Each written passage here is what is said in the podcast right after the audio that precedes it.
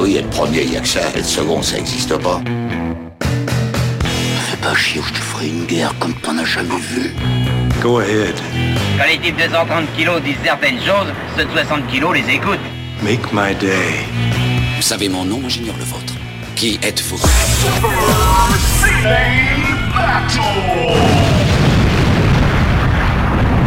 Le second, c'est un con. Super Ciné Battle, c'est le podcast où nous établissons le classement ultime du cinéma. Nous prenons vos listes de films que vous nous adressez pour les classer du meilleur au pire afin d'obtenir LA liste ultime. Ceci est notre épisode 118 et euh, je m'en veux presque parce que dans l'épisode précédent on n'a pas fait de vanne sur euh, 117 OSS 117. C'est vrai, c'est vrai, on, est, on était en dessous de tout. On, était Bah, en dessous de tout. on a loupé euh, l'épisode 113, on a réussi à faire un truc sur 100, dire un mot sur 113 et là ouais, et là on a loupé quand même euh, on aurait pu faire Super Ciné Battle ne répond plus, un truc comme ça mais Ouais.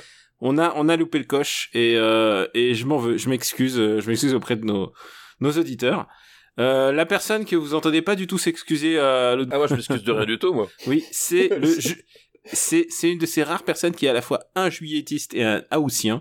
Il est les deux. C'est vrai. C'est quelqu'un qu'on peut qu'on peut détester. Voilà, on peut le vrai. détester. On, Mais même, je pense qu'on doit détester. on doit le détester. Cette personne, c'est Stéphane Boulet, alias Plugin Baby. Hello papa, comment ça va? Eh ben, écoute, euh, ça va bien, Daniel, ça va bien. Tu es chaud bouillant. C'est toi, c'est toi qui m'as dit, eh, on peut enregistrer ce matin. Il était- Exactement. il était 9h30 quand tu m'as dit ça. Et il est pas beaucoup plus tard. Ça veut dire que, euh, normalement, toi, tu es réveillé depuis 4 heures déjà. Tu, tu, tu C'est ça. Tu- Exactement. tu n'attendais que ça, de que de parler de cinéma. On est sur les années 70, donc euh, on couvre euh, cette période très intéressante, passionnante du cinéma des 70 à 79. Et, euh, et pour ce faire, bah, vous, connaissez la règle, bah, vous nous envoyez des, des listes et trois films par liste, vous les faites parvenir à supercinébattle.gmail.com. Je vous conseille aussi de donner une petite thématique, ça peut aider. Mais cette semaine, il n'y a, pas eu beaucoup beaucoup de listes ces derniers temps, donc voilà, euh, on peut vous le dire. Bien, Bah, en même temps, en même temps, j'ai envie de dire, l'épisode a été posté il y a deux jours. Donc, euh, forcément. c'est vrai, c'est vrai. Voilà, il y a toujours un, un ratio de décalage. Euh, on va sans doute enregistrer euh, le prochain épisode un petit peu en avance, histoire de, de pouvoir euh, toujours être là pour vos vacances et pour euh, vos longues longues routes euh, pour le fameux tunnel de Fourvière. C'est bien le, ça fa- le fameux tunnel de Fourvière, exactement. Lui-même. Euh, Donc voilà, on, on- normalement on prend pas de vacances et euh, on sera là, on assurera le le show. Une seule chose à dire, c'est que bientôt on va peut-être changer de décennie. C'est vrai. on a chiffre dans nos têtes, on, on, on va aller jusqu'au bout, on vous annoncera ça au, au dernier moment. Et euh, pourquoi au dernier moment, j'en sais rien. Pourquoi, pourquoi pas mais, leur parce que mais hein parce que, voilà, c'est le suspense, tu vois, c'est le cliffhanger. Tu, tu Ah, arrives à, la fin de l'épisode, tu fais, oh, mon dieu, mon dieu. Mais tu bon, eh, en même temps, vous voyez bien qu'il y a un chiffre avec un zéro qui se profile à l'horizon. je veux dire, c'est quand même un indice assez fort. Et euh, je pense qu'on devrait commencer par euh, regarder la liste, voir ce qui s'est passé dans les euh, dans les épi- dans l'épisode précédent. Eh oui, dans l'épisode précédent, tout à fait. Et, et c'est facile à repérer puisque c'est un nombre à trois chiffres, donc du coup, euh, ça se voit facilement dans notre liste. La seule nouveauté du top 20, c'est La Fureur de Vaincre, qui est entre Lady Snowblood et La Fureur du Dragon. Tout à fait. Un grand fait. classique, et tu sais quoi, j'en ai revu des bouts euh, après en avoir parlé avec toi, parce que évidemment, euh, les films de Bruce Lee, je les ai revus par bout, je les ai vus par, en intégralité, mais je les ai vus dans toutes les versions, mais, mais quand tu regardes par bout, tu peux te focaliser sur certains moments, et c'est quand même un film, je pense que, en termes de qualité de réalisation, il est, il est plus intéressant que La Fureur du Dragon, je, je te Ah bah. Euh, ah bah c'est, ouais, pour moi, c'est même une certitude. Hein. La Fureur du Dragon est un peu plus, pas figé, mais c'est-à-dire, euh, il est un peu plus euh, monolithique. Oui, puis euh, t'as, Mm. t'as, t'as le, t'as, t'as aussi ces, ces, ces, euh, comment s'appelle, ces intermèdes comiques qui sont très bizarres quand même en fait, parce que Bruce Lee c'est pas un grand acteur comique, tu vois. Voilà, Alors, Et il y a des scènes comiques. Et euh, il y a cette scène qui est trop bizarre dans La Fureur du Dragon. Et je, je me demande toujours. C'est la scène où il fait des pompes le matin. oui, oui, Et oui. je me demande pour quelle idée il a eu. Tu sais, parce que clairement, c'est lui qui a eu cette idée.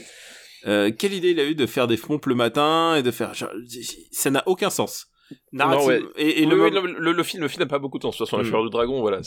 et, et- c'est- et la romance, c'est pas très. Voilà. Ah bah non, non, c'est, mais tu, mais tu sens que c'est un scénario bricolé au fur et à mesure. Enfin, Mm. voilà, c'est. Donc là, on est à la 15 place. On redescend beaucoup, beaucoup plus bas. Les frissons de l'angoisse. Oui, Euh, de sans- Dario Argento. euh, 49e et j'ai passé un extrait de la bande sonore euh, durant l'enregistrement Et tu sais quoi? Quelle bande sonore? Ah bah oui, non mais je, je dit. hein, extraordinaire. Genre, je me, je, ça fait longtemps que je l'ai pas entendu et je- à quel point elle est. Oui, non, tu. elle, je- elle- elle est, elle est ouf, elle est vraiment ouf quoi. la- la- extraordinaire. Je pense Ouais. que c'est une de mes, une de mes BO préférées de l'époque.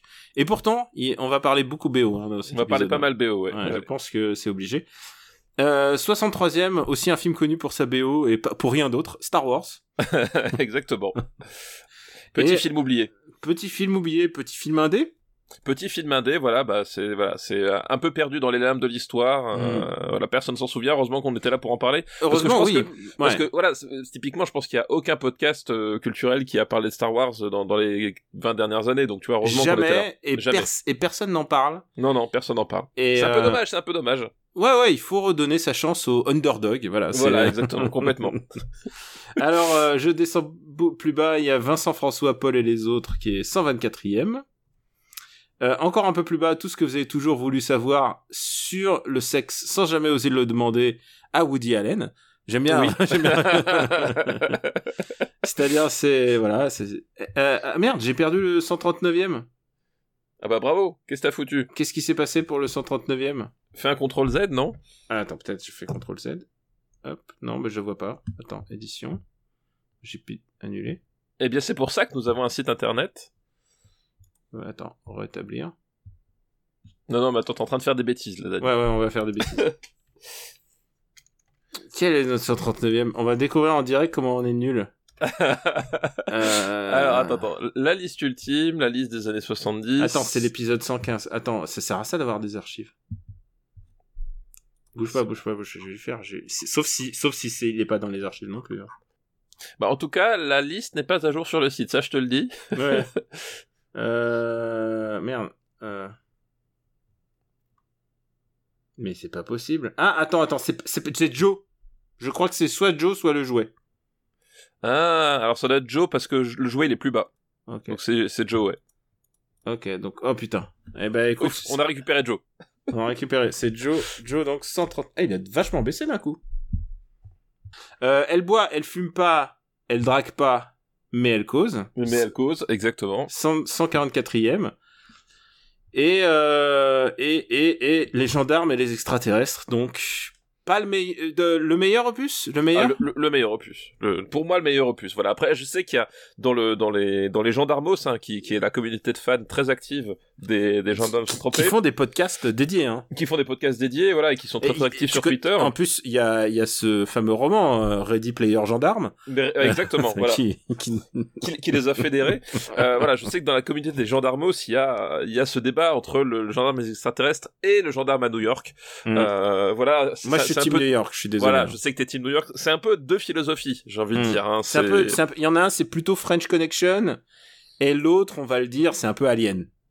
C'est ça, Mm. voilà. Voilà. Bah, moi, j'aurais dit, il y en a un, c'est le 2001 Odyssée de l'espace des gendarmes, et, et l'autre, c'est un peu le orange mécanique des gendarmes, tu vois.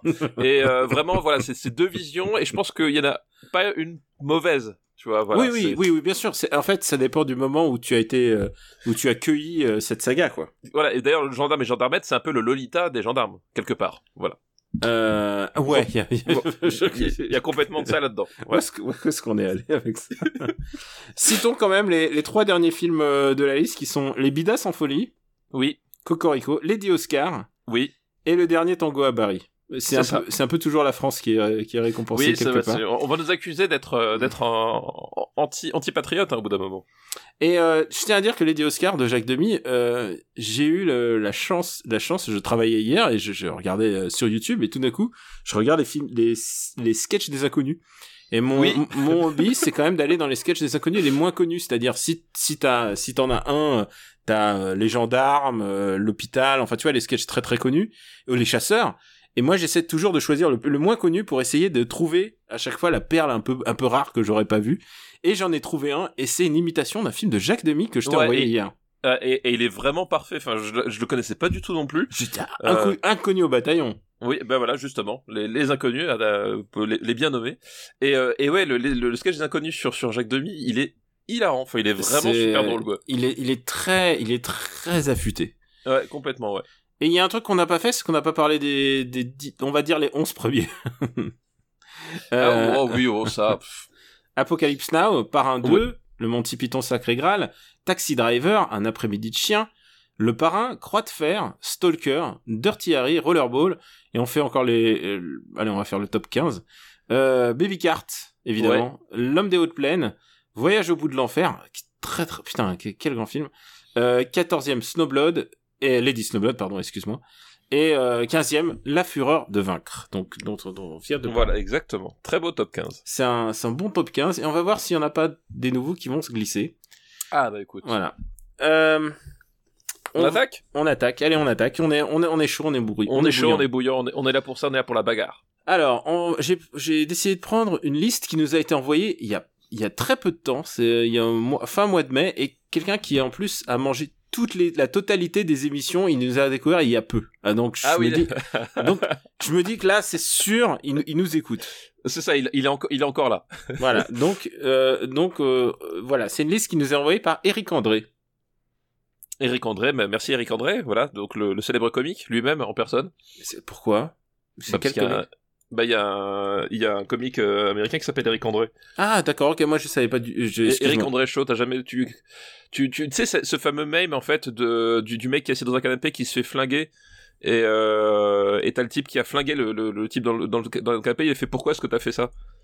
Euh, bah non, non, j'ai pas. Eh bah écoute. Tu- écoute. euh, Eh ben écoute, je, tu découvriras Eric André du coup, voilà. je- moi je connaissais André 3000. Moi. euh, Ah oui, bah c'est, oui, bah c'est pas. André euh, 3000, André 3000 qu'on voit dans The Shield. Dans The Shield, Ah, exactement. et putain, les caméos de The Shield, ils sont extraordinaires. Et tu sais Ouais, quoi exactement, qu'on voit dans The Shield.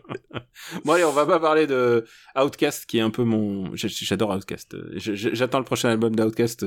Genre, ah, mais Killing Me Softly, c'est leur meilleure chanson. Voilà. Merci, merci public. Voilà, c'est tout pour moi. C'est lamentable. ne, ne, ne souscrivez pas à l'humour de, ce, de, de cet énergumène. Euh, donc, la liste d'Éric André... Euh... Attends que je la reprenne devant les yeux. On est Donc- parti loin là. Donc, euh, attends. Euh, je suis en train de regarder. Euh, je crois qu'il a pas donné de titre à sa liste. J'ai choisi euh, sa liste en fonction. C'est une liste, une liste qui est baptisée liste des années 70. Eh ben écoute, sobre, efficace. C'est sobre, efficace et euh, et c'est une liste. Ah si, il y a une liste à thème sur. Euh, voilà. Euh, eh, euh, bon, tu vas voir, tu vas voir. euh, c'est des films italiens à une portée politique forte. D'accord, ok. Et le premier de cette liste, c'est Il était une fois la Révolution. Ah bah oui, bah Il forcément. était temps, il était temps qu'on en fasse un, et surtout, euh, on va, on va l'annoncer tout de suite.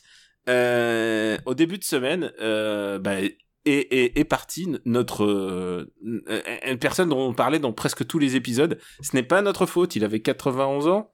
Euh, c'est Ennio Morricone. Bah ouais. Et euh, Ennio Morricone fait la, fait la musique de ce film comme celle de 200 milliards d'autres films. oui, c'est ça, c'est qu'en fait, c'est pas, c'est pas notre faute, hein, ce coup-ci. hein. Ouais, ouais, Ennio Morricone effectivement nous a nous a quitté euh, nous a quitté en début de semaine. Donc euh, bah même si effectivement tu, tu l'as dit 91 ans, c'est euh, c'est plutôt l'âge où on, s'attend à ce que quelqu'un meure. Hein. euh, voilà, ça fait toujours un petit choc de se dire que euh, quelqu'un qui a écrit autant de pages de notre cinéphilie n'est plus là. Voilà. Moi, bah, pour le coup, je me suis, je me suis revu Sacco et Vanzetti du coup cette semaine, euh, puisqu'il a aussi signé la bio de ce film-là. Mais voilà, donc euh, Ennio nous a quittés. Donc euh, il était une fois la Révolution. Donc euh, là, en plus, c'est archétypal parce que c'est Ennio plus Sergio du coup. Voilà, c'est Ennio et Sergio. Et Sergio pas tout seul d'ailleurs en plus puisque c'est euh, il est euh, il, y a un co-réalisateur avec lui. Donc il était une fois la, la Révolution. Donc c'est euh, quand on parle de la, la quand il la révolution du, du titre, c'est pas la Révolution française. Hein. Non. Euh, voilà, ça se passe euh, au Mexique. Euh, c'est un film avec euh, James Coburn. James Coburn. James voilà. Coburn dont on a déjà parlé dans euh, les sept mercenaires, je crois, quand on l'a classé. Oui, tout à fait. Voilà, tout à fait. Euh, James Coburn, qui est une, une tronche du cinéma, voilà, des années 70-60, qui est, qui est assez, assez unique. Et et, et, et en plus, si tu me permets, en plus là il est un petit peu âgé, donc du coup il a une tête de vieux beau là déjà. Il a une tête de vieux beau, il a une très belle capillarité faciale dans Il était une fois la, la Révolution, et ça c'est important. Euh, moi j'aime les hommes avec les capillarités, faciales euh, prononcées, là il a une très très belle moustache, euh, notre ami James Coburn. Et euh, Il a tourné, il a il a surtout tourné avec euh, Peckinpah en fait. hein. Oui, il a tourné pas mal avec Peckinpah. Il a tourné, euh, oui, oui, il a, il, a, il, il a servi de gueule en fait euh, Mm. je- dans tous les films, euh, euh, dans tous les films un peu burnés des années 60-70, euh, voilà. Euh, Bah, bah, euh, de, chez Walter Hill, il a tourné aussi. Oui, tout à fait, ouais, Ouais. tout à fait. Donc ouais, non, non, c'est vraiment un acteur très important de cette période. Voilà, et, euh, Et, j'ai envie de dire que c'est le plus important de ce film en tout cas. Bah voilà, si, il y a Rod Steiger, mais bon. Euh, il y a Rod voilà. Steiger, mais effectivement, voilà, le, le personnage principal, c'est comme effectivement euh, Mallory, qui est joué par, euh, par Coburn, qui est un membre de l'IRA. Donc euh, l'IRA, l'organisation de... euh, de libération, de, de- de, séparatiste, Republic, voilà. séparatiste irlandaise, voilà. Voilà, euh, Irish Republican Army, voilà, qui... euh, qui a, qui a été connu, enfin qui était connu pour, euh, c'était quand la grande vague, c'était les années 70, 80 ou euh, où ça a Ah, été- ça a- 70, 70, 80, ouais. Ouais, où ça avait vraiment pété euh, littéralement voilà avec euh, avec les, les Anglais. Ah bah, c'était, ils étaient en guerre, euh, c'est presque une guerre civile. Oui, c'était c'était c'était euh, c'est- on était à la limite de la guerre civile effectivement. Et donc euh, donc il est voilà, il est membre de l'IRA, il est évidemment poursuivi par euh, pas mal de services de, de police. Il est spécialisé des explosifs et, euh, voilà, il va rencontrer donc le personnage de, Roy Steiger, Rod, Steiger pardon, euh, qui lui est, euh, est pilleur de diligence et euh, du coup ils vont s'associer euh, pour braquer une banque euh, à Mesa Verde. Mesa Verde, donc référence dans Better Call Saul, du coup. Mm. Euh, c'est pas pour rien que la, la, la grande banque dans Better Call Saul s'appelle Mesa Verde. non, ben, c'est, pas. c'est pas un hasard, c'est grâce à ce film-là. Euh, voilà, petit moment culturel, regardez Better Call Saul.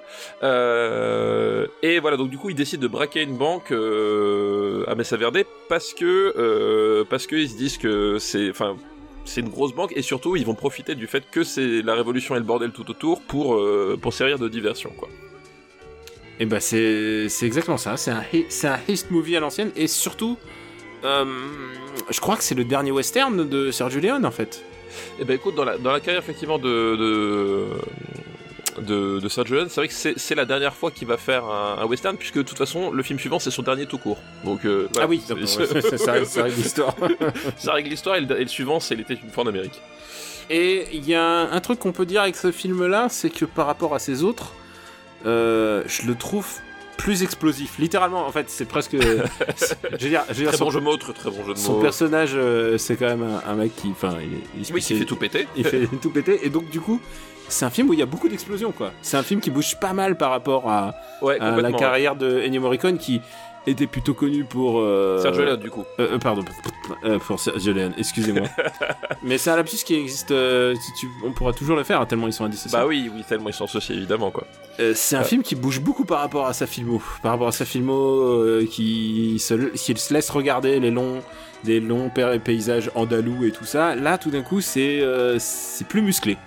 Oui, c'est plus musclé, effectivement. C'est un film qui, euh, euh, qui, qui est vraiment à part. Je, je pense qu'il y a, il y a quelque part, et, euh, et, ça, et, ça, renvoie d'ailleurs à l'idée de euh, Mon nom est personne. hein. Il, y a, il y a quelque part dans ce film-là la, la volonté de Sergio Leone de ne pas faire ce qu'on attend de lui. C'est-à-dire que euh, la trilogie de, de L'homme sans nom, qui, qui après euh, aboutit sur Elle était une fois dans l'Ouest, où justement, tu, tu l'as dit, le, le côté contemplatif va prendre le dessus, le côté opératique, euh, opératique classique, et puis ce, ce côté de, de, de l'attente, etc. Là, d'un seul coup, il a, il a envie de casser ça, il a envie de, de, de, de faire un, un film de sale gosse, parce qu'en fait, il était une fois la révolution, c'est vraiment ça, c'est un film de sale gosse. Euh, parce que tu l'as dit, c'est beaucoup plus explosif. Les personnages Ils sont, Sont, plus- euh, sont presque plus caricaturaux. sont plus caricaturaux, sont plus hauts en couleur aussi. Euh, Il y a voilà, il y a, il y a tout ce côté, c'est cette envie à un moment donné de de de de, de, de faire quelque chose d'un peu plus euh, d'un peu plus euh, d'un peu plus cracra aussi un peu, partout c'est à dire que le il n'y a pas du tout en termes de, mise en scène il n'y a pas du tout les euh, cette espèce de, de, de perfectionnisme que tu avais dans était une fois la révolution ce, ce côté millimétré. Là on est sur quelque chose de, de plus euh, euh, de plus sur le vif ce qui ce qui veut pas dire enfin il y a toujours des plans assez, assez maboules. Enfin notamment ce, ce plan extraordinaire qui se termine sur l'affiche avec les, les doigts qui, qui vont arracher les yeux puis le, le personnage qui va qui va se mettre à la place euh, pour voir à travers l'affiche. Enfin, il y a toujours des plans maboules comme ça mais il y a un côté euh, Et puis le a- train, et puis le, les passages voilà. du train sont super. Voilà. Mais il y a plus de moments, il y a plus de moments où justement c'est moins cadré, moins millimétré, où ça, où ça, où où il y a un côté plus spontané en fait. C'est un film qui est qui est plus spontané sur plein de plein de plein de points. D'ailleurs, euh, initialement le le film il, il devait s'appeler euh, Duck You Asshole en fait. Donc Ah, c'est euh, c'est pas, c'est pas, c'est quoi son nom en, en anglais d'ailleurs euh, son son nom en, en en Je crois que anglais. c'est DocuSucker. Ah, Docu, ah oui, Docu Ouais. Soccer, voilà. Voilà. Euh, ouais, c'est Docu Soccer. Mais après, il, quand il est, ressorti, il, il s'appelle maintenant Fistful of Din- euh, Dynamite, en fait. Ah putain, euh, c'est- bien, c'est bien pour nous, pour, bien pour nous déconcentrer quoi. Voilà, voilà. Parce qu'en fait, je pense, voilà, Docu Soccer, ça faisait un peu trop euh, irrévérencieux à mon avis. C'est, je pense qu'ils se sont dit bon, allez, on va, on va mettre Fistful of, of Dynamite. Ça fait un peu un lien entre euh, justement euh, la trilogie de l'homme sans nom et Jackie Chan. C'est parfait. Ça, ça, ça colle bien. Voilà, donc c'est un film voilà qui est plus plus spontané, qui, qui bouge plus. Tu l'as dit, qui a plus qui a plus d'explosions, qui est plus foutraque aussi, tout simplement. C'est-à-dire que c'est un c'est un film où euh, qui, qui part un peu dans tous les sens, euh, qui voilà, tu, tu sens que Sergio Leone il avait besoin de faire exploser le, le- sur le, le carcan dans lequel il, il était euh, avant d'y revenir, parce qu'après voilà, il était une fois la Révolution, par contre, il était une fois dans l'Ouest, dans putain, je vais y arriver, il était une fois de l'Amérique. T'as vu, Euh, t'as vu, on a, on a, on les, ils- ils- il y a une, d'abord c'est le matin, mais aussi il y a une telle synergie entre, entre leur œuvre, entre tous ces gens qui Voilà. sont impliqués que finalement au bout d'un moment, on- bah, c'est normal que nos langues fourchent quoi. Donc euh, bah voilà, parce qu'il était une fois l'Amérique, c'est le retour justement au, au cinéma millimétré, euh, ultra précis, euh, voilà. Là, tu sentais qu'il avait besoin de faire péter un truc, quoi. Et euh, c'est c'est ce qu'on appelle le, parfois le, le, le western Zapata, puisque euh, Oui. parce que parce que c'est Ouais, ouais. parce qu'on est en pleine euh, bah, la pleine révolution et et il y a un truc, à- enfin euh, il y a un truc. Je me demande quel aurait été le film s'il avait pris un casting un peu différent, s'il avait pris Clint Eastwood. Euh, je pense que ce film est un peu euh, euh, il est pas il est pas sous-évalué, mais c'est-à-dire que par rapport aux autres, il est jugé comme moins important. Et alors, Alors- que je trouve que le sujet est tout aussi va- est- est valable sinon plus quoi.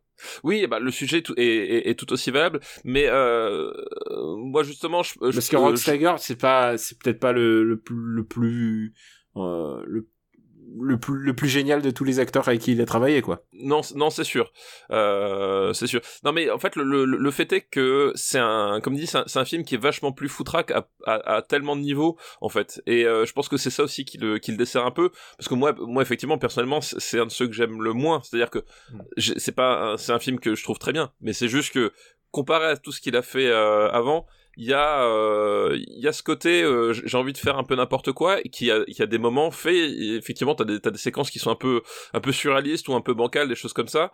Euh, voilà, le, le- Surtout pour un film politique en fait. ouais, c'est ça. Le, le film, il y a, il y, a, il y, a, des, il y, a, il y a des moments ultra forts et à côté, t'as des moments qui, qui fonctionnent beaucoup moins bien que ce que t'imaginerais. Il y a, il y a un truc, voilà. C'est, c'est un film très étrange qui a, qui, qui, mais qui vaut vraiment le coup. C'est-à-dire qu'il y a, bah, tu vois, euh, on, on, on voit que euh, notamment euh, Léon, entre temps, il a vu, euh, il a vu la Horde sauvage aussi. Tu vois, Mm. euh, c'est clairement un film qui est sous l'influence de la Horde sauvage. Euh, sauf que justement, euh, Léon, c'est pas c'est pas Peckinpah et à, ce- à ce niveau-là, il est pas, enfin. Voilà, c'est cette espèce de synthèse un peu bizarre entre entre Léon et, et Peckinpah, euh, mais qui du coup est pas forcément aussi abouti que Peckinpah d'un côté et que Léon de l'autre, quoi.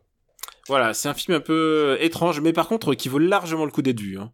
Oui, oui, bien C'est- sûr. je, trouve, ouais. je trouve que plastiquement c'est un film magnifique en fait. Il est Bah, de toute euh, façon, voilà, c'est il y a- a- euh, les coups, enfin tout tout euh, la, la photo super. Bon évidemment, on n'a même pas parlé d'Ennio Morricone, mais euh, oui, bah, c'est voilà, tout est euh, c'est vraiment c'est aux petits oignons quoi. Si vous avez jamais vu ça et que vous connaissez euh, bah, les autres, ça vaut le coup de, ça vaut le coup de le voir quoi. Oui, et puis en plus, voilà, vous, vous aurez une lecture différente de de, de, de Léon avec ce film-là par rapport à, à tout ce qu'on tout ce qu'on lui connaît à côté, quoi. Aujourd'hui, il y a juste un truc, c'est que on prendrait plus des acteurs euh, bah, mexicains pour faire euh, pour faire les Mexicains en fait. Oui, bah ça. euh, Ça et en même temps, j'ai envie de dire le l'exactitude ethnique chez chez Sergio Leone. Bon. Oui, mais au, au, au moins, Voilà. au moins pour le coup, c'est figurant du coup parler espagnol. tu vois. Ah oui, non, pour, oui. au moins, c'est déjà ça. faut au moins le- faut au moins lui donner ça quoi. Euh, Est-ce que tu serais d'accord pour le classer? Mais oui, même, cla- même si t'es pas d'accord, euh, on, on va le on- classer. on classe quand même, voilà, c'est ça. J'ai pas, j'ai pas à être d'accord. Genre hop, j'éteins le micro et hop, ça y est. on- C'est ça, exactement. Euh, en plus, putain, c'est un, film qui est très, qui m'a donné, un- euh, quand j'ai, quand je l'ai vu gamin, j'ai dit putain, je veux une mob. Ah, bah oui, oui, parce évidemment, que, oui. parce que t'es pas habitué à, euh, à l'iconographie de, la, de- on est, quand on pense à Sergio Leone, tu penses à cheval, tu penses pas au mob. Ouais, exactement, c'est vrai. Là- Et c'est vrai- que James Coburn, il, a sa moto, euh, sa moto du désert là. Oui, oui, oui, il a une, il a une super moto que, qui faisait envie, euh, voilà. Ça me donne envie de passer mon permis moto, si tu veux ça. Alors, où est-ce que on va le classer? Ok, donc le seul film de Sergio Leone dans les années 70, rappelons-le. Euh, ouais, on va en faire un autre seul film bientôt, dans pas longtemps. Alors, euh... voilà, tu vois, moi, ça peut pas aller au-dessus de duel pour moi. Ouais, à- Ah, à- j'allais à- dire, ça peut pas aller au-dessus de la balade sauvage pour voilà, moi. voilà, en termes en termes de film dans le désert, euh, dans, dans le désert, euh, voilà. Même ça, je mettrais les, je mettrais les frissons de l'angoisse au-dessus. Euh, ça peut pas. Sex and Fury, je préfère Sex and Fury, je crois. Ok, mais alors tu me le laisses au-dessus de l'espion qui m'aimait. D'accord, oui, oui, pas de problème. Et c'est pas tous les jours que je dirais cette phrase. C'est vrai. Il était une fois la Révolution. Putain, encore les titres marrons, je fais chier. Fois la Révolution. Hop. Hop, tu sais, tout le monde s'attend à ce qu'on fasse euh, les, les, les, Léon, les, les gros classiques de Léon, là. Je- on va leur en donner, les gars. Est-ce que t'es prêt pour la suite? Ah bah, j'étais prêt dans le rôle de ma mère pour la suite. C'est un autre film, pas de Léon ce coup-ci, mais d'un autre réalisateur que t'aimes bien. C'est un signé Sergio Corbucci et c'est Ah. Com- Companeros. Alors, Companeros, je, celui-là, je suis pas sûr de l'avoir vu. Attends. Euh, est-ce, que tu as le pitch? Euh, alors il faut faire gaffe parce qu'il y a deux films Companeros. Il y a un film euh, de 2017 et euh, Alors ouais, bah je sais que c'est pas celui de 2017 vu que Ouais. ouais, Et alors, 70. Companeros, euh, il s'appelle Companeros en anglais, et c'est euh, euh, durant la Révolution mexicaine, le professeur Xantos est prisonnier des Américains.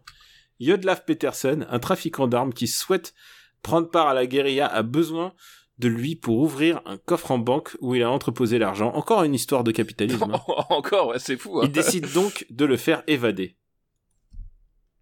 Euh, non, je crois pas que je l'ai vu celui-là, tu Alors, vois. si tu voyais le trailer, je suis sûr que ça te dirait quelque chose, mais euh, je peux pas, je peux pas en être sûr, sûr, sûr. D'accord, ok. Parce que moi, ça, moi, ça me dit, euh, ce- celui-là, je pense pas que je l'ai vu, tu vois. C'est vrai j'en- ai vu des Corbucci, mais euh, Ah ouais, celui-là, je l'ai pas bah, vu. Celui-là, il est, en plus, il est, il- celui-là, en l'occurrence, moi, je l'ai vu. Et, euh, hop, je suis en train de regarder Companeros. Ah, il est dit, ah non, mais non, parce que ça, c'est Companeros de 2017. Ah oui, d'accord. Bah, si tu cherches pas le bon film. bah ouais, non, mais attends, mais je cherche, je cherche. Alors maintenant, la, la vraie question, c'est il y a qui au casting Est-ce qu'il y a, est-ce qu'il y a Franco Nero? Companeros. Il y a, dans les, il y a Franco Nero. Et est-ce qu'il y a Thomas Millian? Il y a Thomas Millian. Ouais, bah, en même temps, je veux dire, euh, film italien, euh, Corbucci, euh, voilà, je, je prends pas beaucoup de risques. euh. Et, et il y a Jack Palance aussi. Ah bah putain, en plus il y a Jack Palance, ouais, d'accord. Ils sont tous là. Ouais. Ok. Et alors, je suis en train de regarder où est-ce qu'on peut choper Companeros édition remasterisée. Putain, il est à 41 dollars. Tu sais quoi? Je suis bientôt chez toi, on peut se faire un western. Ouais, bon, on peut se faire un western, effectivement. parce que moi aussi, j'ai bien envie de me le re- revoir avant d'en parler. Donc, euh, je mets Companeros dans les devoirs de vacances. Eh bien, écoute, c'est noté. Et dis-moi, je- je- j'espère que Jack Palance fait, fait le salopard du film. J'espère. Si, si Jack pas. Palance, tu peux pas faire autre chose que le salopard, je veux dire.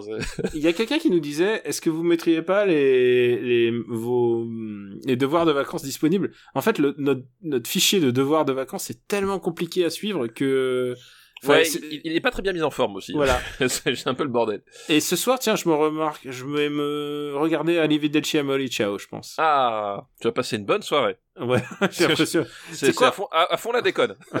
En ce moment, euh, madame est pas à la maison, ni le petit, donc du coup, euh, je, je regarde beaucoup, beaucoup de films.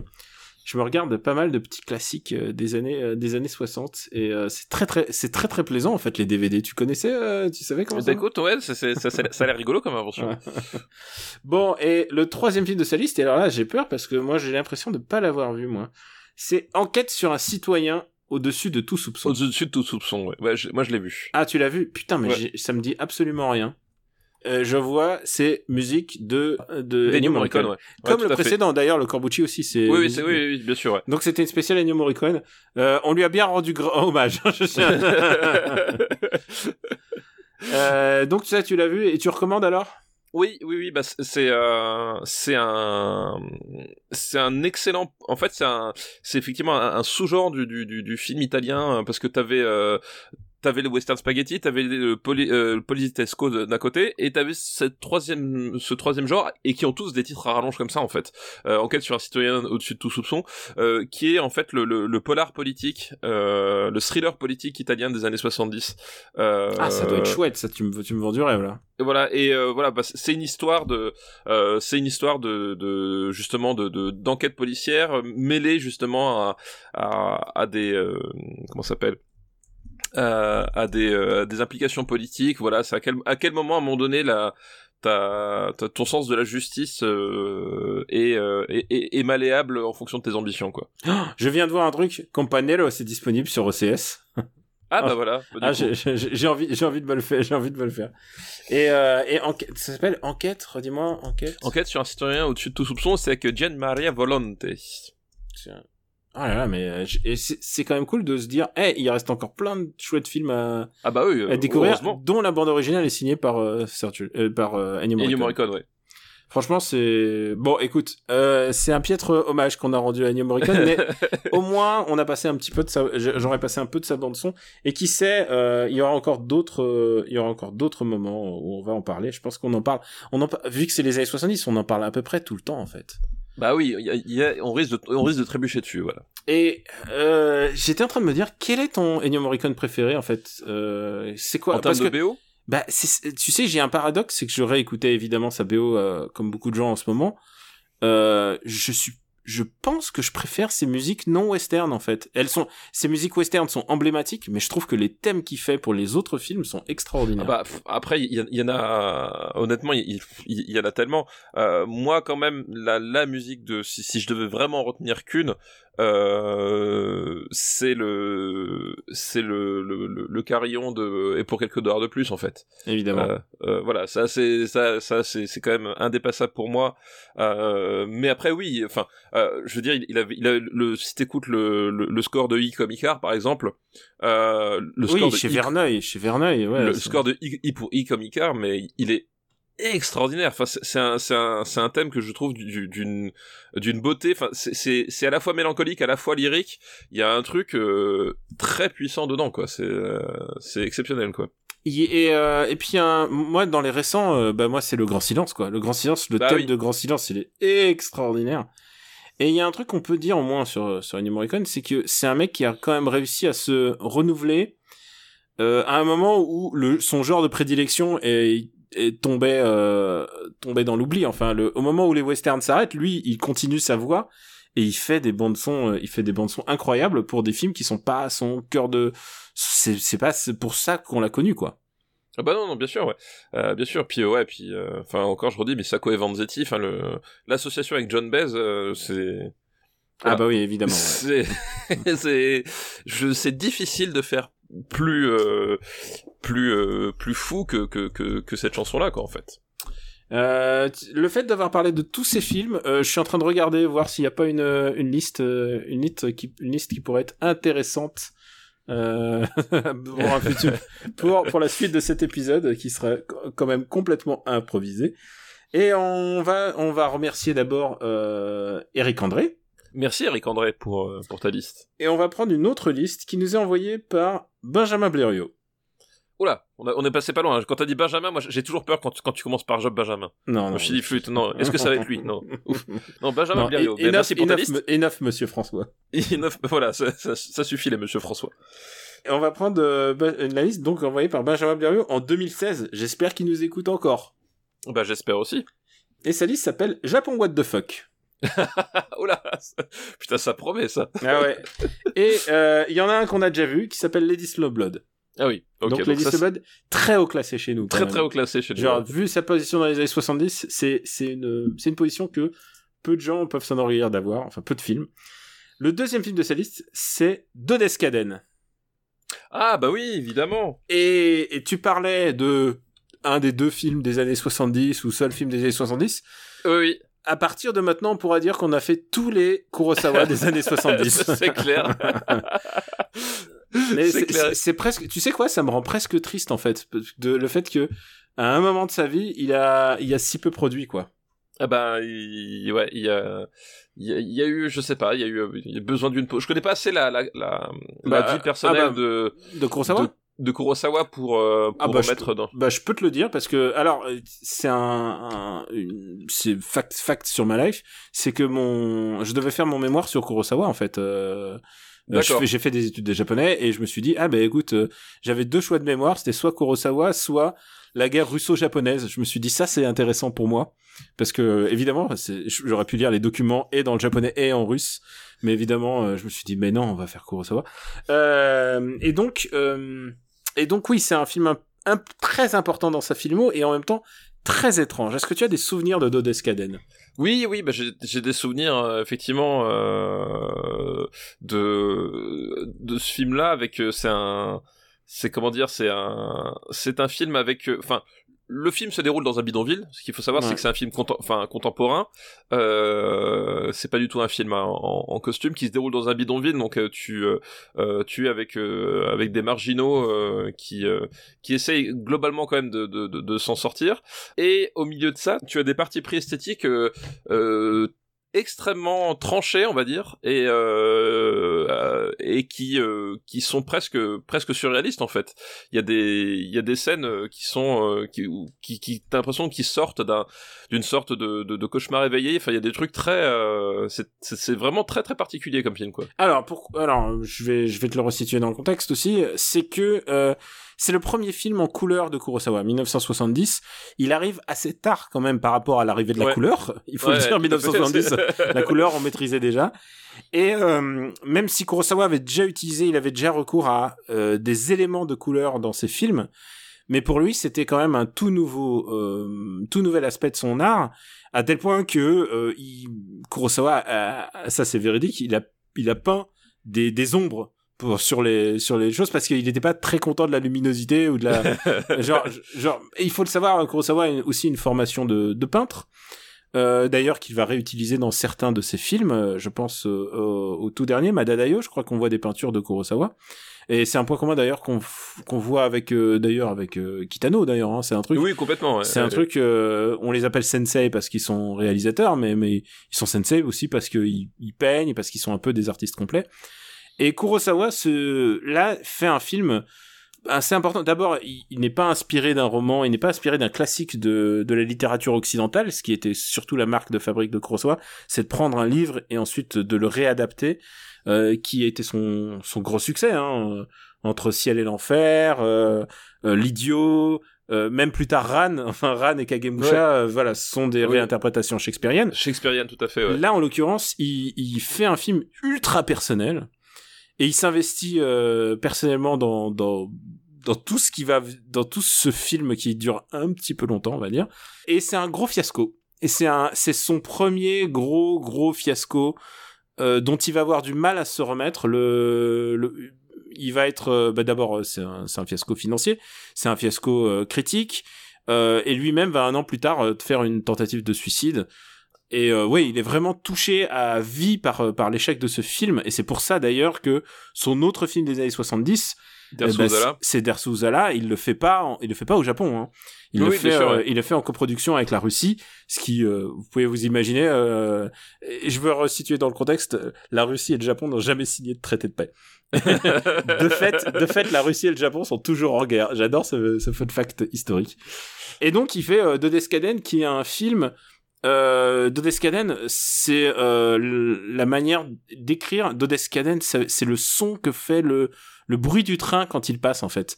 Euh, c'est une, c'est pas une vraie, c'est pas une onomatopée euh, euh, qui existe vraiment, mais par contre dans le film contextuellement, euh, ils font Dodescaden, Dodescaden, ça veut dire euh, c'est le bruit que fait le pour eux le train quand il passe euh, sur la voie ferrée à côté. Et on va dire que c'est un film euh, comment dire comment dire autrement que expérimental. Bah ouais, non mais c'est ça. Mais en fait, tu, tu disais qu'effectivement c'est son premier film en, en Ah, couleur et, Et, euh, et je tiens juste à dire, c'est pas l'adaptation euh, d'un d'un roman occidental, c'est une appart- adaptation d'un roman d'un roman japonais, d'un livre japonais, mais euh, mais du coup oui, il y a vraiment un, un- quelque chose qui est en train de se faire de différent dans, dans sa dans dans dans, dans la manière dans, dans sa filmo quoi. Et ouais, parce que voilà, tu disais c'est son premier film en couleur, et effectivement, tu tu tu, tu le sens bien parce que euh, le film est vraiment euh, chargé en couleur enfin il, presque il dégueule de couleur en fait à à, à, à tellement de moments en fait. C'est à dire que le euh, l'image est vraiment enfin t'as des images parfois qui sont saturées de, de, de détails de, de couleurs. Notamment t'as as ces pièces qui sont recouvertes de dessins enfantins avec donc avec plein plein de couleurs des choses comme ça. T'as d'autres moments où euh, où les où, où t'as t'as as un jeu entre le, le, la, les couleurs vives que portent les personnages et les couleurs vives du décor. Enfin il y a vraiment tout ce côté on, on euh, Kurosawa utilise bah, toujours la, lumière, mais effectivement va même utiliser la, couleur pour faire des, jeux de correspondance. Et effectivement, il y a des moments, c'est on est proche du cinéma expérimental en fait. Il y a des, euh, des trucs qui sont euh, assez hallucinés. C'est très très c'est très très bizarre à voir en fait, surtout pour euh, quand tu quand tu restes justement sur les sur les récits euh, les plus connus de Kurosawa, enfin voilà, euh, les, les, les, sept samouraïs, Yojimbo, etc., qui, qui, sont en fait des, des, des films que tu peux prendre de façon très terre à terre, puisque c'est des c'est une c'est des récits qui, qui sont vraiment à hauteur de, de, de personnages avec des, des, des ambitions et des enjeux qui sont que tu comprends facilement. Là, on est sur quelque chose de, de beaucoup plus sur un terrain qui est beaucoup plus beaucoup plus symbolique en fait. du coup. Euh, c'est lyrique, c'est mélancolique, c'est tout ce que tu veux. C'est et c'est surtout c'est très peu Kurosawa en fait. C'est-à-dire c'est le Kurosawa qu'on n'a pas l'habitude de voir. C'est un Kurosawa qui vient de du fond du cœur, mais mais c'est pas c'est sans doute pas le Kurosawa que les gens euh, voulaient voir en tout ah cas. Bah, oui, c'est c'est c'est c'est sûr qu'effectivement, enfin c'est. Il y a aucune star. Ouais, il y a aucune star. Il y a euh, voilà le le, le, les, les, les, le, les, les, les enjeux pour les personnages et tout, il y a des, y a des passages c'est très très flou en fait. Tu, tu t'as, t'as, t'as, un côté tranche de vie qui est, euh, qui est, qui est assez étrange, alors que voilà justement euh, Kurosawa, c'est des personnages qui sont, euh, euh, qui sont légèrement propulsés par, euh, par un impératif ou un idéal. Il y a, il y a, y a aussi la figure du héros qui est très très importante chez Kurosawa. Il y a aussi souvent dans ces films, surtout de l'époque, il y a un rapport maître-élève.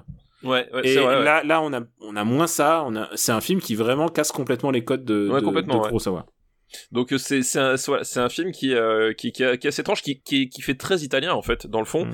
euh, puisque tu regardes Odescaden enfin tu moi je pense à je pense à Fellini tu vois il y a vraiment ah oui euh, complètement c'est pas c'est c'est un film c'est un film c'est c'est c'est le nouveau cinéma italien ouais c'est clair c'est c'est vraiment enfin c'est vraiment le Fellini Roma de de de, de Kurosawa d'une certaine façon euh, même si c'est moins euh, on va dire moins volubile, enfin moins ouais moins volubile que, que peut être un, un Fellini, mais il y a vraiment cette idée-là qu'à un moment donné, euh, on va plonger, euh, on va plonger au cœur de, euh, de, de la psyché des personnages et, et, et, pas hésiter à faire des trucs complètement barrés visuellement pour traduire ça quoi. Euh, voilà, il y a, y a, des séquences qui euh, où, où, où, le par exemple le ciel est, tout jaune et puis le, le mm. ou tout vert. Ah, voilà, ça, y a des trucs... ça préfigure Ran un peu. Hein. Oui, ça préfigure un peu un peu ce qui ce qui va faire sur sur Ran quoi. Et en même temps et en même temps on, tu vois on est au milieu des bidonvilles c'est à dire que t'as t'as t'as t'as des décors qui sont délabrés t'as mm. voilà enfin c'est c'est un c'est une espèce de fourre-tout assez euh, assez particulier quoi euh, est-ce que tu aimes ce film? Bah écoute Dodescaden c'est un film que j'aimais regarder mais que je pense que je ne regarderai pas très souvent non plus en fait. Parce que c'est un film qui fait deux heures et demie, hein, je crois. Oui, et, ouais, en et, plus en fait les deux heures et demie tu les tu les sens enfin tu vois c'est parce qu'en plus on n'a pas dit mais tu disais de vignettes mais en fait c'est des séquences c'est parfois c'est des ces espèces de vignettes de personnages qui s'entre ouais. qui s'entrecroisent et ouais, ouais, complètement ouais euh, tu vois autant enfin voilà bah, pour reprendre un autre film de Kurosawa dans les années 70 Dersu Uzala t'as t'as des personnages en fait qui, qui sont qui sont extrêmement puissants auxquels tu peux t'attacher et tu peux Là, t'as un... Mais il y a un souffle épique. Là, là, il y a une volonté de faire du non épique au, ouais, au possible. Oui, complètement, ouais. Donc c'est, enfin, je trouve ça vachement intéressant d'un point de vue de la carrière de, de Kurosawa. Mais c'est vrai que euh, c'est aussi un de ses films les plus euh, les plus les plus bancals à, à suivre. En fait, enfin, il y a vraiment un truc où voilà, je suis content de l'avoir vu. Euh, maintenant, je me précipiterai pas pour le revoir, quoi. C'est, enfin, c'est, un, voilà, un film qui, qui, à mon sens, c'est plus une, une, pièce historique. Euh... Oui, pour comprendre Kurosawa à ce moment-là, faut voir un truc, c'est qu'il sort. Euh, Kurosawa sort d'une, on va le revoir quand on va faire les années 60, mais euh, refaire les années 60. Mais il sort d'une d'une de double décennie extraordinaire. Oui, il, il, il- et voilà, Voilà, what, what a ride, comme diraient les Américains. Quoi. non mais il sort, il a écrit sans doute les, enfin il a, il a, il a réalisé les films les plus importants de l'histoire du cinéma en deux décennies. Ouais, et, ouais. euh, et, et le mec a déjà tout fait et il arrive dans les années 70 et il fait bon, je vais faire de la couleur et je vais faire. Peut-être que c'est ce, ce- le problème de ce film, c'est que ce film souffre d'un. euh, il voulait, il voulait que ça soit son film important. Et euh, sans vouloir, euh, sans vouloir parler de notre réalisateur préféré avec l'arbre à foutre, euh, tu vois celui dont je vais parler. je vois, je vois. Mais tu vois, il y a toujours ce moment où les- des, des réalisateurs ont fait leur classique et après ils partent dans, dans différents axes. Il y a quand même un truc que je trouve euh, intéressant euh, pour l'œuvre de Kurosawa, c'est Kurosawa, euh, avant Bujunu, hein, avant tous ces réalisateurs, s'intéressait à la pauvreté en fait. Et c'est pas classique, euh, que ce soit dans le cinéma japonais, mais dans le cinéma en général, de s'intéresser euh, au... Ben, c'est vraiment ça, hein, il a fait les bas-fonds juste avant. Il a fait, les, Euh, fonds, ouais. il- il a fait les salauds d'armes tempées, euh, même, euh, comment il s'appelle euh, Même entre ciel et l'enfer, euh, c'est oh, ça parle. Chien, Chien enragé aussi. Chien enragé. C'est un film qui, qui se déroule dans les bas-fonds de, de Tokyo. Euh, oui, oui. C'est euh, de ce point de vue-là, c'est assez c'est assez intéressant en fait de de ce point de vue de la représentation. Mais à mon avis, le film il souffre par euh, justement par son ambition quoi. Il voulait faire il voulait faire son plus grand œuvre et les gens ont rigolé quoi. Et je Ouais, pense je pense je- pas que ça mérite de rire. Hein. Mais je Non, pense non, je pas pense que, pas- je pense pas que ça je mérite que de rire. Je vois ce que tu veux dire, ouais. ouais je vois mais ce je que tu veux pense dire. que au fond, lui, il se disait putain, je fais mon film le plus important de ma life, et euh, et puis les gens ont pas ont pas répondu présent et et pas à juste titre. Mais ce que je veux dire, c'est que c'est un film, c'est un film compliqué à aimer, c'est un film, euh, euh, voilà, c'est un voilà, c'est un film que je trouve compliqué à aimer. Bah disons que oui, non mais je, suis- je suis d'accord, c'est que c'est un, un film qui, qui, qui casse beaucoup de codes et, ça c'est une bonne chose. Mais effectivement, il y a, y a ce côté, effectivement justement, je pense que euh, il y a parfois ce côté, je vais casser les codes pour casser les codes et à un moment donné, il y a hum, Kurosawa, je, je- je- voilà, comme dit, il y a, des séquences, je trouve, qui se perdent un peu euh, et euh, et bon, c'est un peu dommage quoi. Voilà, c'est euh, euh, mais c'est un film qui est, enfin c'est un film qui est plus intéressant que que que qu'on pourrait croire. C'est vraiment un truc à, à voir au moins une fois. Euh, mais sur le voilà sur le même sujet, il y avait il y avait sans doute à faire des, choses beaucoup plus fortes ou intéressantes aussi. Euh, voilà donc il, il arrive pas complètement à, à- à concrétiser euh, concrétiser la, vision qu'il est de pour ce film là. bon ça, ça ça en fait pas un mauvais film pour autant. C'est marrant parce que honnêtement, tu sais, on parle des films précédents qu'on a, dont on a parlé, euh, notamment de de Sergio Leone. Sergio Leone était très inspiré par la peinture et ça se sent qu'il, euh, quand il fait, euh, il dépeint la la révolution mexicaine, tu sens qu'il est in- inspiré par Goya. Bah ça aussi, c'est un film de peintre en fait. Ouais ouais. C'est-à-dire que euh, je sais pas par qui il pourrait pu être un, un- ça fait un peu euh... ah je sais pas mais c'est c'est ciel éthéré et tout ça euh, ça fait un peu voilà c'est un- c'est un- c'est c'est entre Carpaccio et Chagall quoi tu vois c'est ouais, je c'est vois un ouais, tout à fait. film de de mec qui se dit ouais. qui se dit je vais faire autre chose avec le média que j'ai et évidemment tu ne peux pas avoir le même succès qu'un film de samouraï avec Toshiro Mifune quoi C'est sûr, c'est sûr. voilà. Et à l'époque, en plus, ils étaient fâchés déjà. Bon. Euh, D'ailleurs, euh, rappel, on a un devoir de vacances, on a un Toshiro Mifune à regarder. Oui, on a un Toshiro Mifune à regarder exactement. Et c'est ce qui est génial de dire un Toshiro Mifune euh, réalisé par Toshiro Ré- réalisé par Toshiro, ouais. Alors, où est-ce qu'on va classer Dodescaden Alors, où est-ce qu'on va le Est-ce que tu classer préfères Dersuza là Oui, oui, oui. Pour moi, il y a même pas. Oui, je pense aussi. Je, je, il y a même, enfin, tu vois, je, je, je me pose Hmm. même pas la question en fait. C'est. Euh, je vois. Est-ce que tu préfères un film japonais Est-ce que tu préfères Combat sans code de l'honneur? Sans code Euh, d'honneur, pardon. Écoute, oui, je trouve le, le Fukazaku plus. Euh, euh, Alors, Je pense que j'irai pas. Tu, ouais, moi je le mettrais sous l'homme qui voulut être roi. Putain, c'est exactement ce que je voulais. C'est exactement ce que je voulais. J'allais dire, je dirais pas sous fantasme. Et ben voilà, Ah, et ben ok. vendu. Ok, ok. De- Qui, de- sont- qui sont d'ailleurs fantasmes et euh, et euh, et euh, comment il s'appelle euh,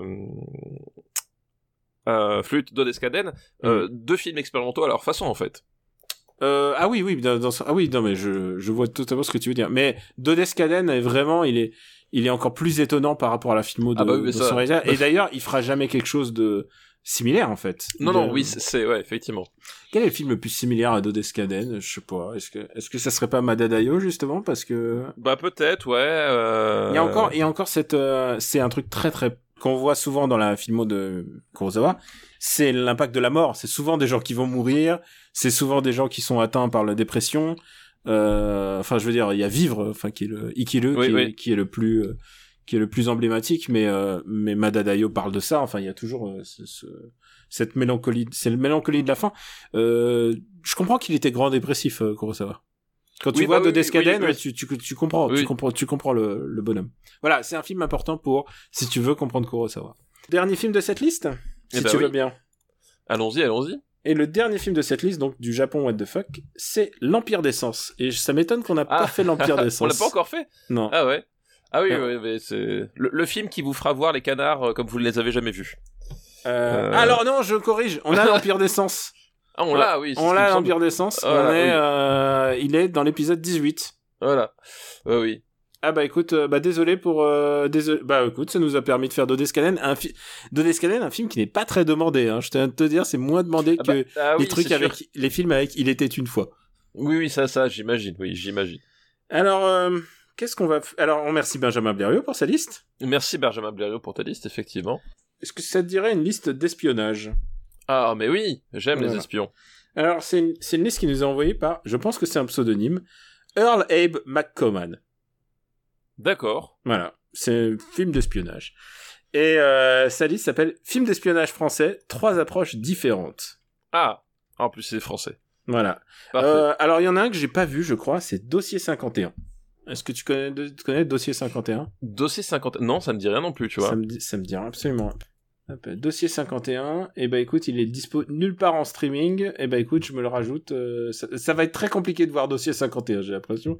Dossier 51. Ah, ça va aller peut-être un peu vite cette liste, parce que je suis en train de me dire qu'on en a fait un aussi. Hop, Dossier Ah bah 51. ok, bah, ah, bravo. Ah, C'est bien préparé cette émission. Ben non, mais tu sais quoi, j'essaye que ça soit spontané aussi un petit peu. Le deuxième film de sa liste, c'est Le Grand Blond avec une chaussure noire. On l'a fait. Effectivement, oui, oui. Autre film d'espionnage à sa façon, Ouais. c'est vrai. Et le troisième film de cette liste est un film euh, d'une personne qu'on a évoqué dans cet épisode. C'est un film d'Henri Verneuil Ouais. et qui s'appelle Le Serpent. Le serpent d'Henri Verneuil. Eh oui, c'est vrai. Je, je- c'est pas son plus connu non plus, hein, C'est pas son plus connu, par contre, c'est celui avec les comédiens les plus connus. Bah oui, parce que. euh, Il y a des, il y a des comédiens, et là il a fait, les- c'est son film le plus quinri, comme on dit. Bah, en- plus, ouais, il y a, il y a- c'est quoi C'est Noiret, c'est. Euh, non, il y a Yul. Brunner, c'est Yul Brunner surtout. Oui, il y a Yul Brunner, il y a Henri Fonda. Il y a Henri Euh, Fonda, il y a, voilà. et bon voilà, et pour les Français, il y a Philippe Noiret et, et Michel Bouquet, ouais, comme tu l'as dit.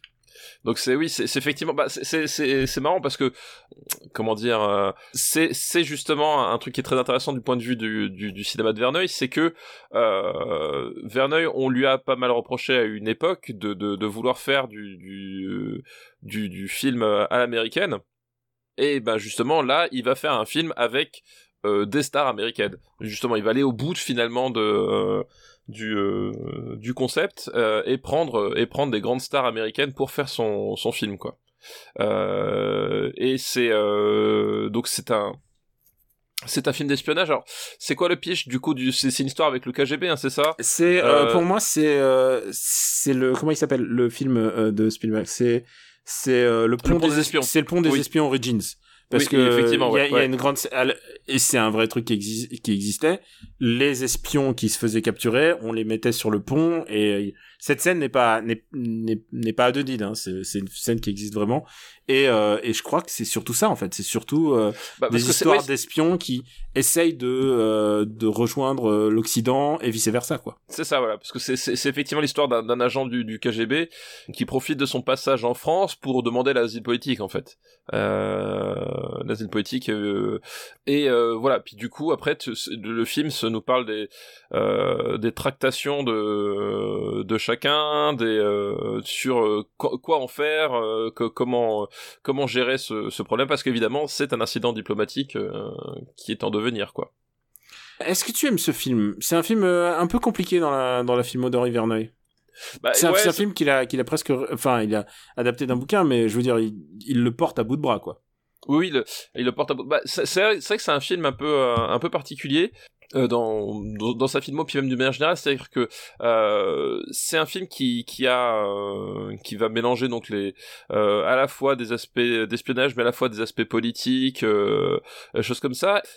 T'as beaucoup de t'as beaucoup de tractations en coulisses de de, de de choses qui se déroulent comme ça et c'est un film qui je pense un, qui a pas forcément très très bien vieilli d'autant plus que euh, dans mon souvenir c'est un film qui euh, qui qui est pas enfin qui, qui pêche un peu en termes de rythme quoi. Dans, mon dans mon souvenir c'est c'est un peu long pour son propre bien à certains moments quoi. Euh, moi j'ai j'ai voilà souvenir d'un film un peu laborieux quoi. Euh, j'ai un peu ce j'ai un peu ce souvenir là par contre il y a un truc qu'on peut se souvenir c'est les musiques qui sont euh, signées Nio Morricone. Qui sont signés exactement. Le mec qui touche à tout. Et euh, ouais j'ai un souvenir un peu un peu partagé en fait sur ce film là euh, dans le sens où euh, tu sentais qu'il voulait faire son son gros film américain. Et euh, et qui s'appelle d'ailleurs en, en VO il s'appelle Night Flight from Moscow.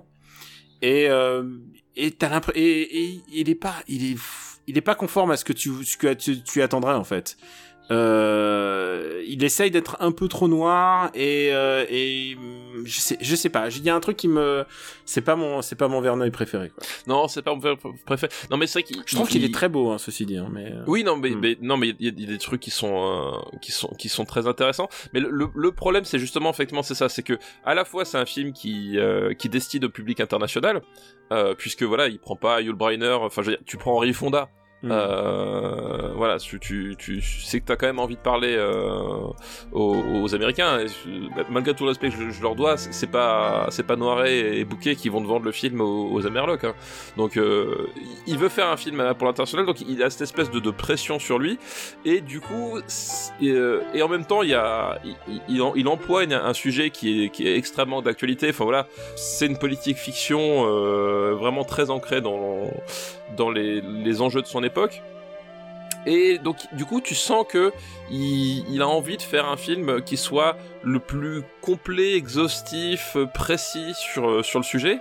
Et le problème, c'est que du coup, ça, il y a une certaine lourdeur dans la narration qui fait que euh, cette avalanche de, détails, de, de côté, attention, c'est peut-être une histoire qui est arrivée, mais vous n'êtes pas au courant, fait que ça s'écroule un peu euh, parfois sur son propre poids. Comme dit, il y a des, voilà, il y a des moments, c'est impossible de pas décrocher.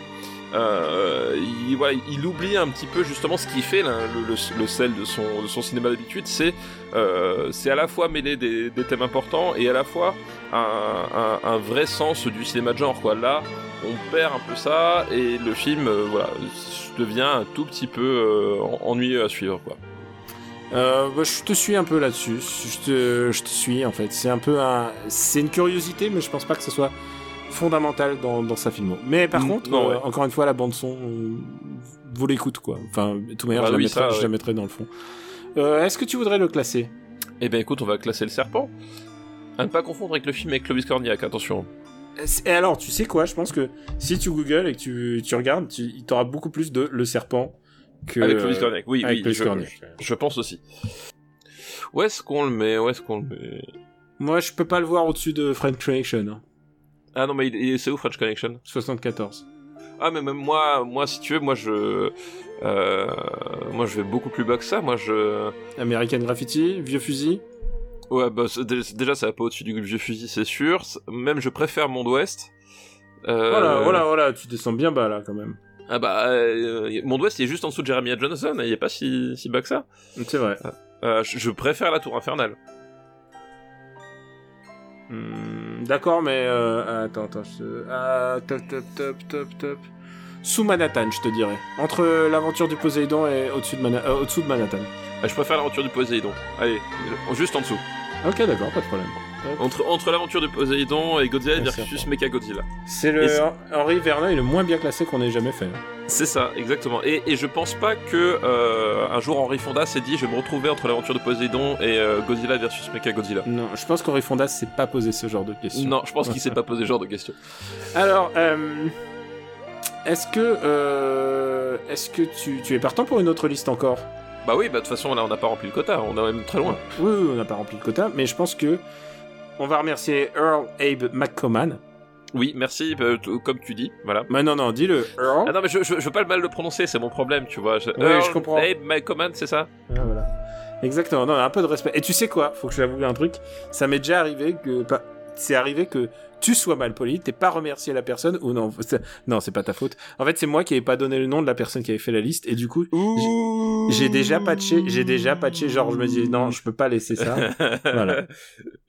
C'est moche, ça, c'est moche, c'est très très moche. Je te propose de rebasculer au Japon, si tu veux bien. Eh ben écoute, retournons au Japon. Bon, alors, il y, a- y a beaucoup de films japonais, mais bon, euh, tu vas, tu vas bien voir. Au Japon, il y a beaucoup de films japonais. C'est vrai. Non, non, vrai. mais tu vois, il y a pas que des films, il y a pas que des films japonais. Il y a un film, euh, un film qui est pas japonais là-dedans. C'est un film sur, c'est une liste qui nous est envoyée par Mathieu. Merci Mathieu pour ta liste. Là, Mathieu, t'arrives à le prononcer. Oui, Mathieu, oui, Mathieu, j'arrive à prononcer, ça va. Et c'est une liste qui s'appelle, euh, des années 70. La vengeance, c'est comme les sushis, ça se mange froid et c'est super bon. Putain. très bon titre de liste. Très très bon titre de liste. Le premier film de cette liste, c'est La vengeance est à moi de Shohei Imamura. Oh bah je l'ai pas vu, tu vois. Ah, eh c'est ben. un- c'est un, épisode de la, de la loose, total. Mais non, c'est pas de la loose, ça veut dire que c'est des films qu'on va voir. Alors, en l'occurrence, je l'ai vu. La vengeance. Vengeance est à moi. Hop. Eh ben, écoute, c'est réglé. euh, c'est alors, c'est un film passionnant. Je pense que, euh, je pense que dans ce film-là, tu peux voir. euh, pas Memories of Murder, le futur Memories of Murder, mais c'est un film, c'est un film vraiment bien. hein. C'est D'accord, ok. Eh ben écoute. voilà. Le deuxième film de cette liste, encore un film japonais. Il y a un film qui est pas japonais dans la liste. Euh, on verra bien, on verra bien le temps qu'on met. hein. C'est Le cimetière de la morale de Kinji Fukasaku. Eh oui, le cimetière de la morale, oui, donc effectivement. Et là, tu l'as vu par contre. Oui, je l'ai vu. Alors, est-ce que tu aimes ce film? Euh, Non, ah non. Bah, parlons d'abord du film. c'est ça, c'est p- p- parlons parlons d'abord du film avant de, de, de euh, avant de, de, de, de dire quoi que ce soit d'autre. Euh, le cimetière de la morale, donc euh, Kinji Fukasaku, c'est un euh, yakuza eiga, donc euh, un, un film de yakuza. Donc Et c'est un peu, il est toujours euh, mis au côte à côte avec Koba sans code d'honneur, qui est classé chez nous, oui, euh, bah, presque à- comme un diptyque. à, à, à tel point qu'à un moment donné, on s'était planté quand on avait fait le. Ah ouais? Ça ouais, peut nous les- arriver, les, hein. les, les, les pitchs parce que effectivement, euh, les films sont assez proches euh, dans le euh, dans le temps puisque euh, je combat sans code de sans code de l'honneur c'est 73 et celui-là c'est 74 ou 75 Mhm. donc ils, ils se suivent dans la dans la filmo de, de Fukasaku euh, et aussi dans le ton en fait parce que voilà c'est- des c'est des yakuza eiga euh, avec bah, la tonalité habituelle de Fukasaku c'est-à-dire euh, c'est des personnages euh, pas vraiment sympathiques pas vraiment aimables euh, et qui vont s'entre-déchirer quoi. Globalement. Euh, globalement voilà ça se passe pas très très très bien euh, dans, cette histoire à tel point que voilà le film s'appelle le cimetière de la morale c'est pas pour rien. C'est parce qu'à un moment donné justement on va on va tomber sur des personnages et des situations qui font que tous les repères habituels ben vont s'écrouler quoi. Voilà c'est c'est c'est celui-ci qui démarre euh, euh, dans euh, euh, au moment de la c'est c'est quoi c'est quoi c'est la fin de la Seconde Guerre mondiale? C'est la- la l'après-guerre. C'est l'après-guerre. C'est des Yakuza Ouais. d'après-guerre. ouais. c'est les Yakuza d'après-guerre. Il y a cette fameuse séquence en, alors j'allais dire en sépia, mais pas que, Ouais. parce qu'il y a, y a aussi du du euh, euh, du trai- du simili traitement traitement croisé, c'est-à-dire euh, de dominante bleue. Euh, voilà, la, la séquence d'introduction euh, nous nous plonge en fait dans un règlement de compte. Euh, entre entre bandes rivales et puis t'as voilà c'est fi- film filmé à la fois donc en, en traitement croisé en sépia donc en en, en, jaune et en et en bleu. Et c'est surtout filmé avec euh, avec Fukasaku avec sa, avec sa caméra au point euh, dans une foule. Euh, voilà et ça ça place tout de suite le le, le ton c'est-à-dire que euh, justement parler de Kurosawa c'est encore une fois c'est c'est l'anti Kurosawa là c'est c'est pas les l'intérêt c'est pas les plans euh, les plans bien bien construits euh, bien euh, Non, c'est c'est là on est dans le caméra à l'épaule là. ouais, on est dans le caméra à l'épaule on est dans la rue on, on est dans le côté grouillant en fait Hmm. euh, on est dans le côté grouillant, on est dans le côté sale, Euh, voilà, c'est euh, c'est un film qui va se qui se déroule vraiment au plus près de euh, au, au plus près de la de la violence des personnages en fait. Voilà, c'est ça le c'est ça l'intérêt, c'est ça le c'est ça le le, le ton. Euh, voilà, il y a il y a il y a un côté euh, il y a un côté près euh, presque enfin près même post Scarface du coup euh, puisque on, on, on est sur ce, ce personnage de de, Bah, de d'an- D'anti-héros ouf, c'est-à-dire il a il a absolument rien qui le rend aimable. hein. Il y a Bah, rien parce que bah, la- euh, la- la- sa seule relation avec euh, enfin en fait dans ce film là il a qu'une seule personne qui est aimable avec lui euh, c'est une femme et je crois qu'elle est elle est prostituée en plus c'est ça hein, dans mon souvenir euh, et en fait la relation qu'il a avec elle c'est qu'en fait il enfin il, il- il- la seule façon qu'il a d'être avec elle c'est de la violenter et de la et de la violer donc tu vois c'est vraiment un type qui c'est un c'est un bah ouais, c'est un yakuza. hein. Et alors C'est- pas les yakuza pire- du jeu vidéo. c'est ça, c'est le pire Yakuza euh, qu'on puisse imaginer, hein, parce que voilà, c'est voilà, tu l'as dit, c'est pas le Yakuza de jeu. C'est c'est pas un type qui a beaucoup de, qui à un moment donné va avoir une révélation, une rédemption. Non, c'est pas, c'est pas le trip. Hein. Euh, c'est pas du tout le trip. Euh, voilà, c'est c'est quelqu'un qui va s'enfoncer, euh, s'enfoncer tout seul euh, dans euh, bah, dans sa propre folie, dans ses propres euh, dans son propre rapport à la violence. Enfin voilà, c'est il y a ce enfin il y a ce final complètement complètement maboule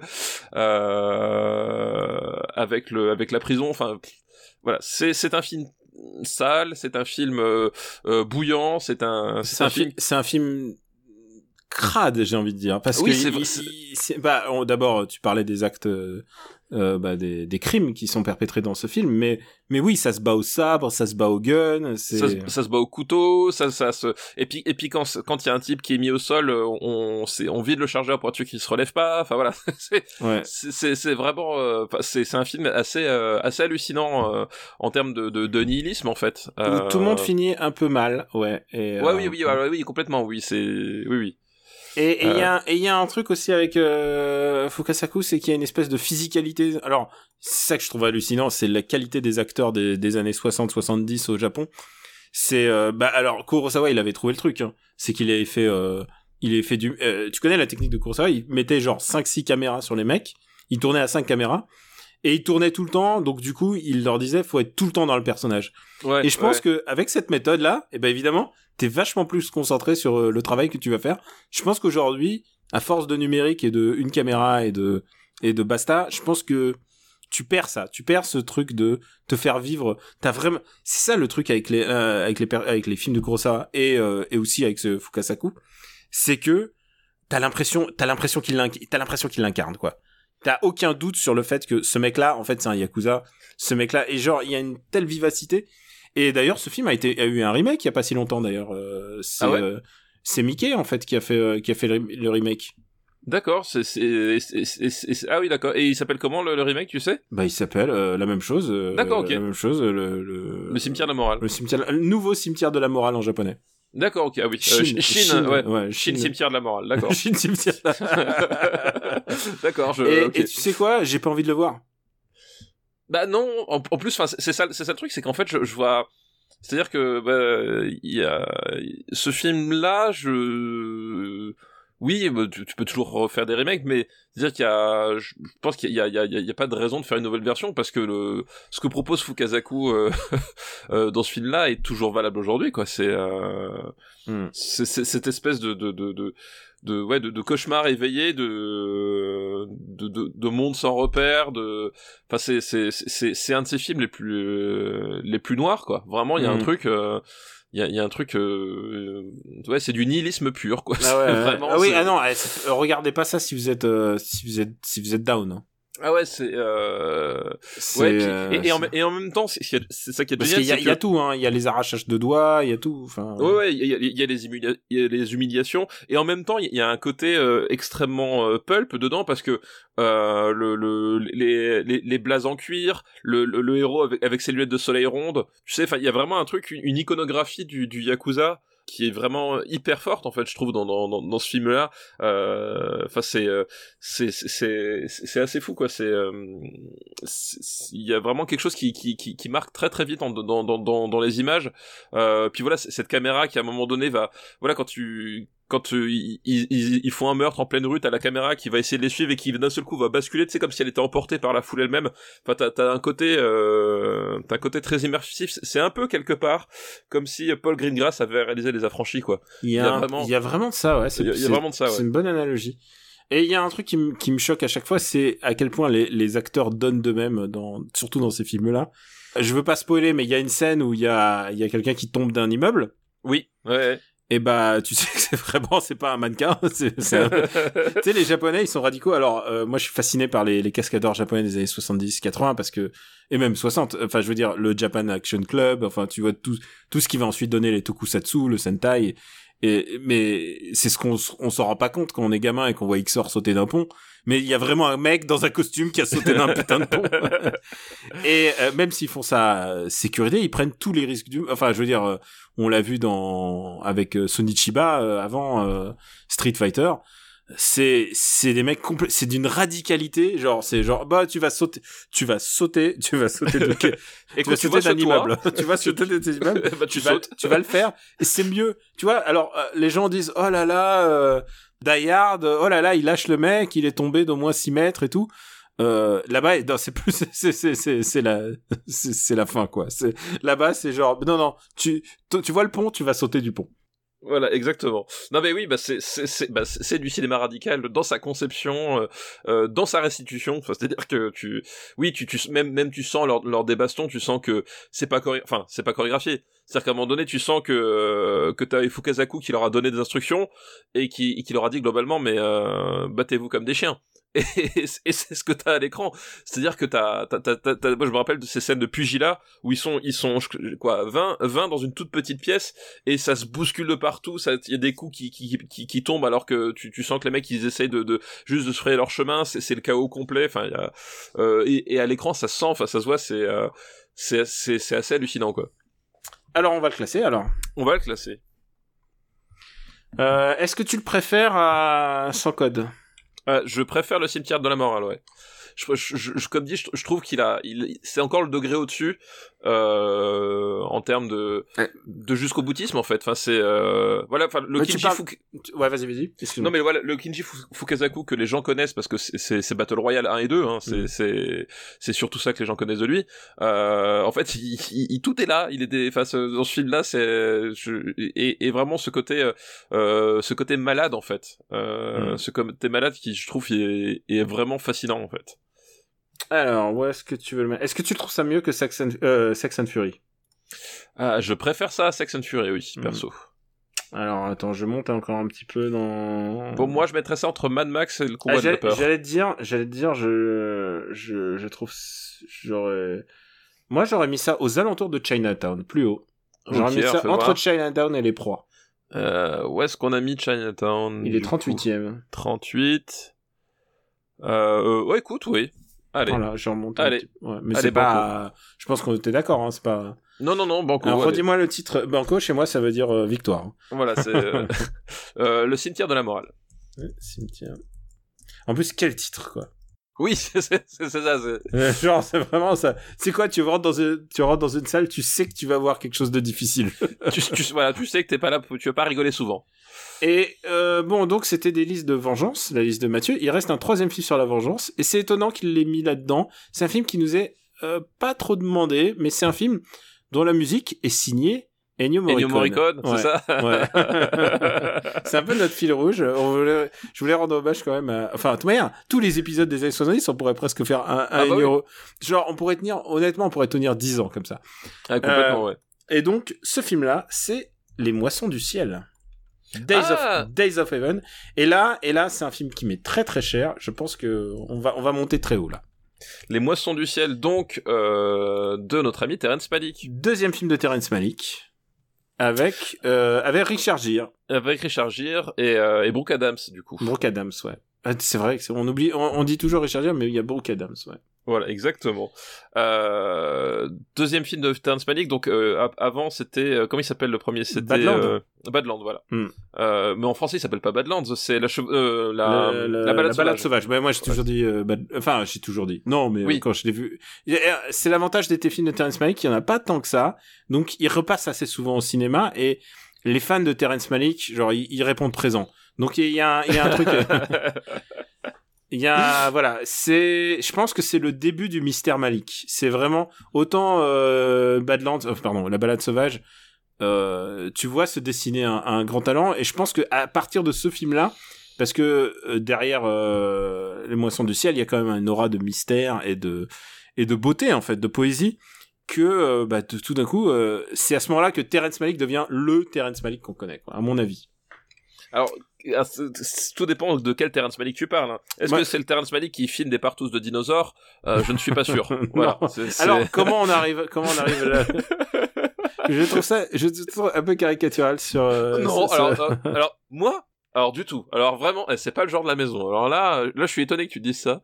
Euh, moi, alors non, non. Et alors de quoi de quoi se je, suis choqué que tu dises ça de moi. Ouais, c'est vrai. C'est- caricatural. De quoi parle ce film Euh, C'est euh, l'histoire d'un d'un ouvrier, je crois. Et il est, C'est av- ça. il est avec euh, il est avec Abby donc euh, qui est joué par euh, Brooke Adams et sa sœur et ils fuient. Ils sont toujours en fuite en fait.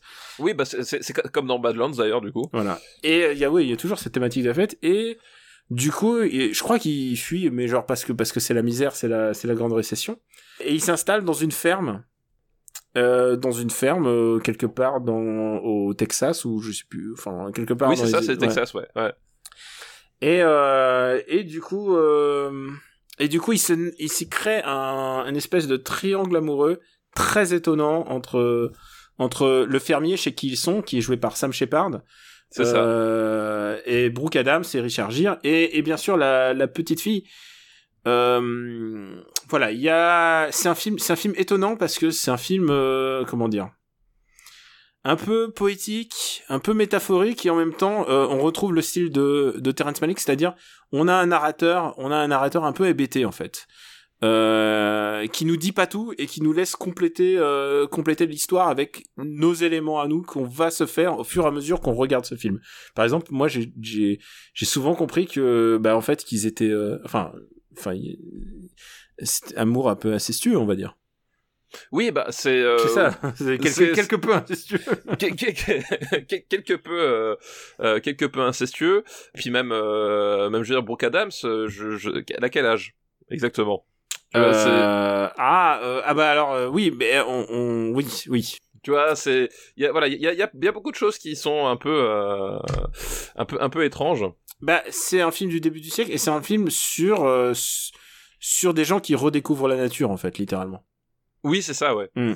Euh, bah, parce qu'en fait du coup en, en gros effectivement l'idée c'est que quand ils arrivent au au Texas euh, voilà donc ils, ils, ils, ils arrivent chez ce Chez ce fermier qui est chez ce fermier et euh, et au début le plan c'est euh, c'est c'est euh, voilà qu'elle qu'elle qu'elle cède à, à, à ses avances parce que le type est est, est mourant et du coup euh, qui récupère le qui puisse récupérer la, la ferme la ferme, derrière voilà. quoi. Voilà, Voilà, le truc c'est des arrivistes, hein, c'est ça faut. voilà, ouais. c'est- c'est ça le plan au départ. Et effectivement, ce qui, ce qui va mettre un, un grain dans la machine, euh, c'est que euh, ben, le plan se passe, se passe pas tout à fait comme, il faut, puisque, euh, Abby va tomber amoureuse du finalement de Sam Shepard, de l'homme qu'elle est censée manipuler quoi. Et donc du coup voilà comment manipuler euh, quelqu'un dont on tombe amoureux euh, et en même temps il y a une certaine fascination qui va naître entre Sam Shepard et, euh, et Richard Gere aussi au fait.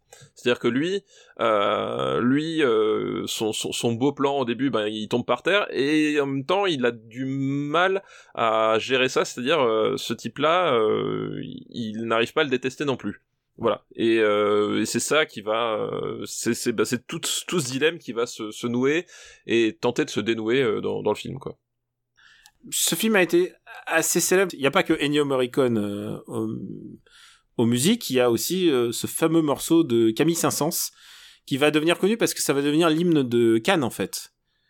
Ah Euh, oui c'est vrai oui oui exact Et, ouais, alors, je, je, je vais vous le mettre en fond parce que vous, vous, vous le connaissez. euh, C'est un, vraiment un, un morceau euh, emblématique de, de Camille Saint-Saëns. Et, euh, et en fait, je pense que s'il y a un truc qui est hallucinant dans ce film, c'est la photo.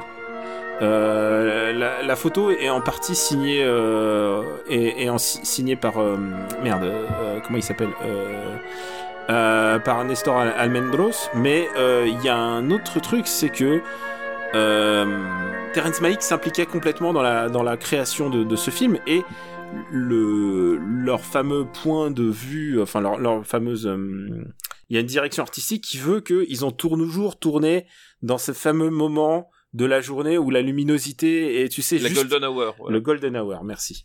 Euh, dans le fameux golden hour ils ont tout essayé de faire en lumière naturelle et honnêtement filmiquement et artistiquement c'est ultra ambitieux parce que ça donne à ça donne au film une espèce de d'atmosphère éthérée absolument euh, extraordinaire. Et euh, il y a des scènes il y a des scènes d'une beauté euh, d'une beauté sidérante alors qu'elles ne devraient pas. Et par exemple je pense qu'il y a un moment il y a l'attaque des insectes. Tu te souviens de ouais, cette scène? tout à fait ouais, ouais. et euh, alors tu ne peux pas à l'époque aujourd'hui on te ferait ça en CG et ça serait vite réglé. Et euh, à l'époque, euh, bah non, en fait, il, bah, tu peux pas, tu peux pas faire des insectes. Donc du coup, il, il balançait des des des cacahuètes par par, pour essayer de d'obtenir l'effet.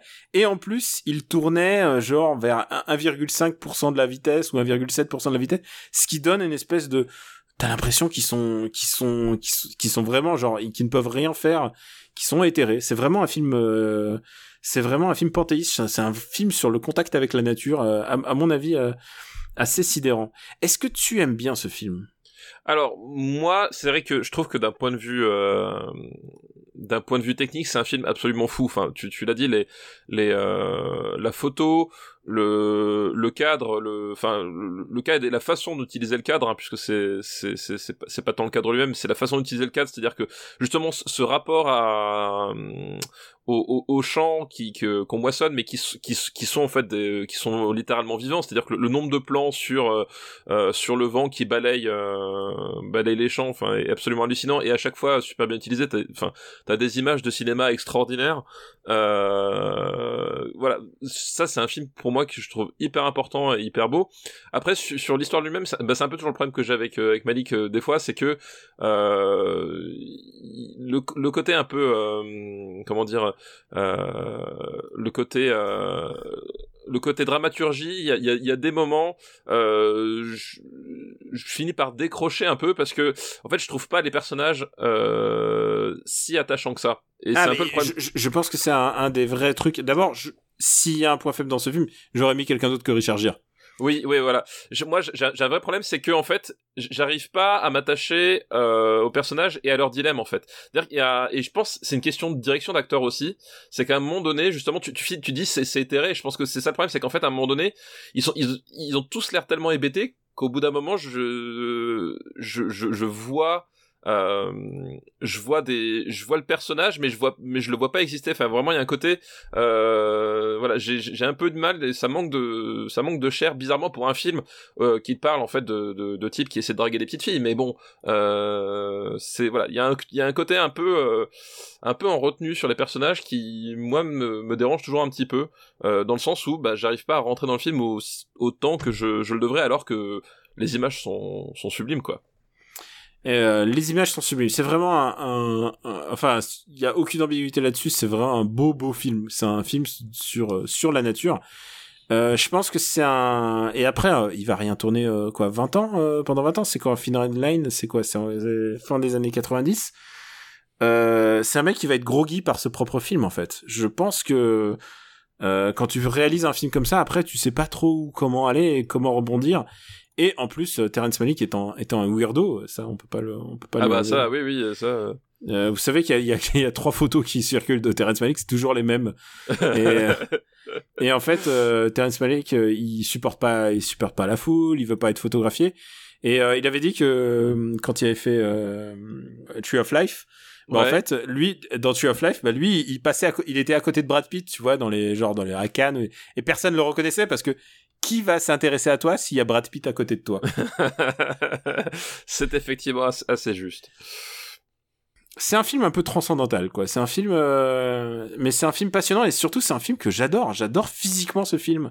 Euh, la séquence de fin, je veux pas spoiler, mais une des séquences de fin euh, d'un des personnages, elle me, genre, c'est un, c'est un truc auquel je repense et et je vois complètement le parallèle qu'il va faire ensuite dans sa filmo avec merde le Nouveau Monde. Euh, je vois complètement, je vois complètement son, cinéma en train d'év- d'évoluer presque en, temps réel quand je vois ce film-là. Je me dis ah putain il y a ça, il y a ça. Je, suis complètement fasciné par ce film. Voilà et je pense que je pense que même si toi t'es moins réceptif à, l'histoire et même et même j'ai envie de te dire euh, moi non plus, mais je pense que c'est un film tellement important sur euh, sur d'un point de vue culturel, d'un point de vue ce qui me ce qui m'apporte en tant que en tant que en tant que cinéphile quoi. Un j'adore ce film. Voilà. Qu'est-ce que tu veux que je te dise de plus? Euh, Moi moi ça serait un top 10 pour moi. C'est je pense que c'est euh, c'est mon je sais pas si c'est mon Malik préféré, mais en tout cas c'est mon Malik de la première période préférée et c'est simple, il y en a que deux. Oui, d'accord, oui. C'est forcément. C'est un Forcément. film absolument à voir et si vous pouvez euh, sur un grand écran quoi. Parce que c'est un il ne prend que sa bah, sa superbe que si tu le regardes vraiment dans les bonnes conditions euh... je trouve aussi je pense que c'est son point faible c'est que le sujet l'intéresse moins que ce qu'il est en train de représenter. C'était ma manière de faire une, une- une va- vague critique là, sur le. Et, euh, et puis en plus, euh, bah, si vous voulez voir une bonne prestation de- d'Ennio Morricone, c'est l'occasion. Euh, pour laquelle il a reçu son. Non, il a pas reçu d'Oscar. Hein. Je crois pas hein, qu'il ait reçu son Oscar. Ah, je- ah, ça, je sais pas. Non, il a pas Euh, reçu son Oscar, mais au moins il a été, il a été nommé. Euh, C'est un film qui a été plusieurs fois nommé, mais qui a. Euh, Du coup, où est-ce que tu, où est-ce que tu le suggérerais? Moi, je peux te le dire. Je vais, je vais te dire moi où, où je le mettrais comme ça. Euh, pour moi, moi, je le mettrais sous Dirty Harry. Voilà, c'est euh, au pied du, au pied du des- du top 10. Euh, moi, je le vois pas. Allez, moi, je le vois pas au-dessus de Voyage au bout de l'enfer. Mais au-dessus de Lady Snowblood? Ouais, au-dessus de Lady Stoneblood. Ah ok, d'accord. Écoute, je, je te, je te l'accepte. Allez. Hop. T'as, t'as- t'as senti que c'était un film important. Oui, non, oui, c'est, c'est- je- voilà, j'ai- Eh, moi, sang du ciel. Pour moi, c'est, c'est un. parce que c'est- j'étais prêt, j'étais prêt à dire, bon, écoute, c'est pas mal, mais euh, franchement, Lady Oscar, c'est mieux. Mais je me suis retenu. Connard. voilà, non, c'est vraiment. Je pense que c'est un film qui est au top, le, le top de tous les gens impliqués. C'est-à-dire, c'est la meilleure photo possible, c'est la meilleure réalisation possible. Je pense qu'après, en plus, euh, on va le voir avec Terrence Malick, mais dans les années euh, 2000, c'est qu'ensuite il va devenir une caricature. Non, Euh, pas- euh, non. Terrence Malick devient une caricature de lui-même Non, pas du tout. Alors là, je peux pas. Je peux pas. Ah non, mais attends. Mais Non, sur- je peux- Tu, tu es en train de dire que, que depuis il fait des films où il dit à secteur balade-toi et puis t'inquiète pas la caméra va te suivre pendant trois heures. Eh, c'est ça que t'es en train de dire Vas-y le blé, vas-y touche le blé, touche le blé. ça, touche. Regarde, sans le vent sur ton visage. Vas-y, vas-y. Ah, respire le vent. Mais tu sais quoi, le, le, le truc, Non. c'est, le truc, c'est que en plus, euh, je connais des gens qui aiment les derniers Malik. Les derniers Malik, j'ai du mal. Enfin, surtout le dernier là, celui euh, du de- du soldat autrichien là. Ah, parce que voilà, parce que ça dit du mal des nazis, c'est pour ça que du mal. Bah oui, Ah, c'est la je comprends. Mais non, c'est oui, oui, voilà, exactement. bah écoute, euh, c'est bien, on a enfin un, un qui est rentré dans le top 20. Et je crois qu'on va et je crois qu'on va s'arrêter là. Déjà. Ben ouais, l'heure. déjà, déjà. Euh, on va remercier euh, Mathieu pour sa liste. Oui, pour sa merci liste Mathieu de, pour ta liste. de vengeance. Il y a de la vengeance dans Moisson du Oui, ciel. bah oui. Il y a de la vengeance, ouais. Euh, papa, je suis sûr que t'as une reco. Oui, et ben euh, pour ma pour Marocco, je, je, je vais défendre l'indéfendable. Euh, Ah, puisque ah, ah, attends, il y a un truc que je voulais te dire. oui, Je voulais te dire, tu vas défendre l'indéfendable. Mais euh, pendant que j'étais en train de regarder, tiens, je me regarderais bien le cimetière de la morale. et je suis allé voir le DVD et il y a deux critiques de sur le DVD sur Amazon. ouais.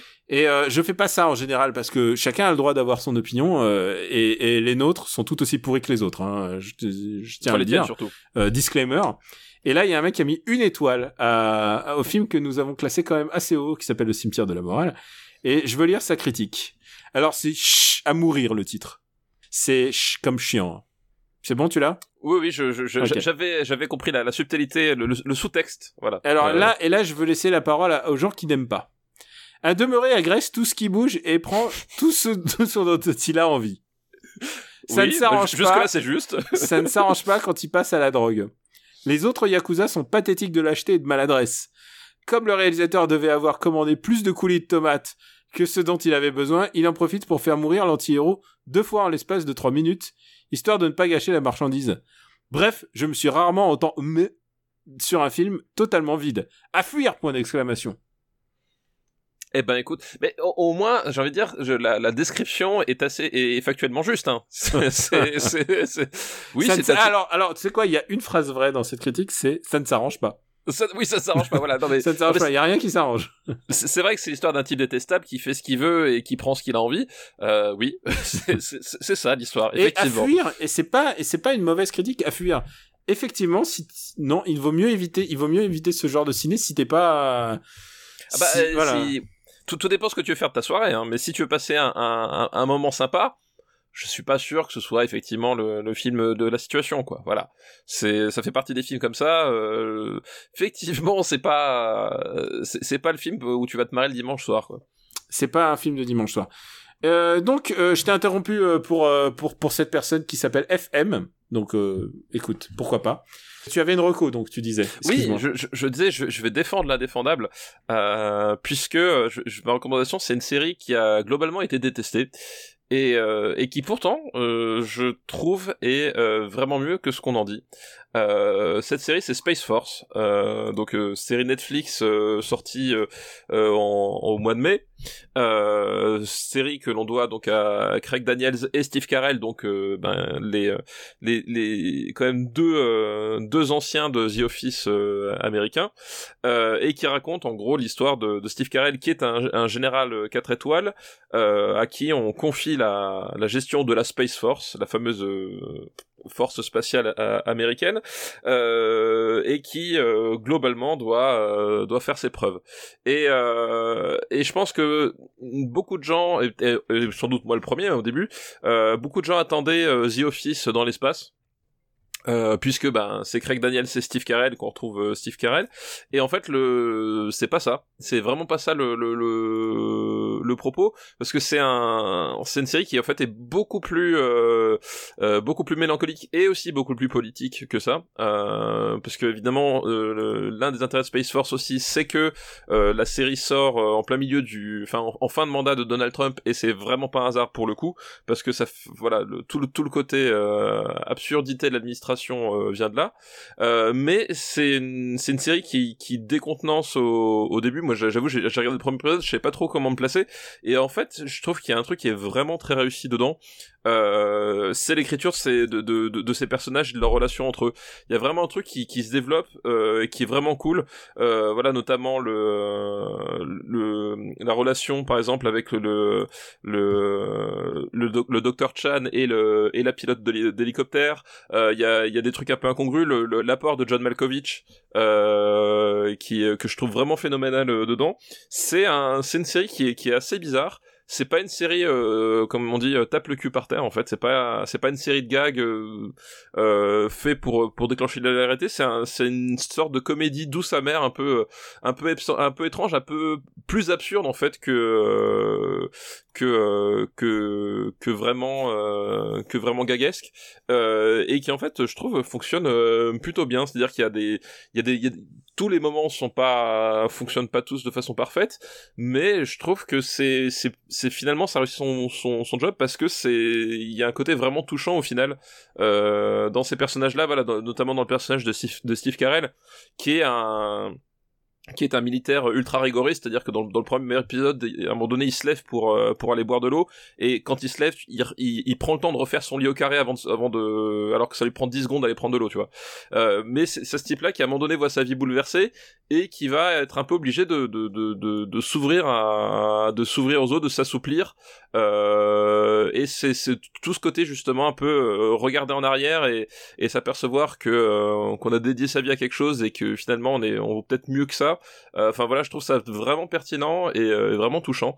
Et euh, moi j'ai vraiment aimé cette première saison de, de Space Force. Voilà, je devais le dire. Ah, donc il y aura une deuxième saison.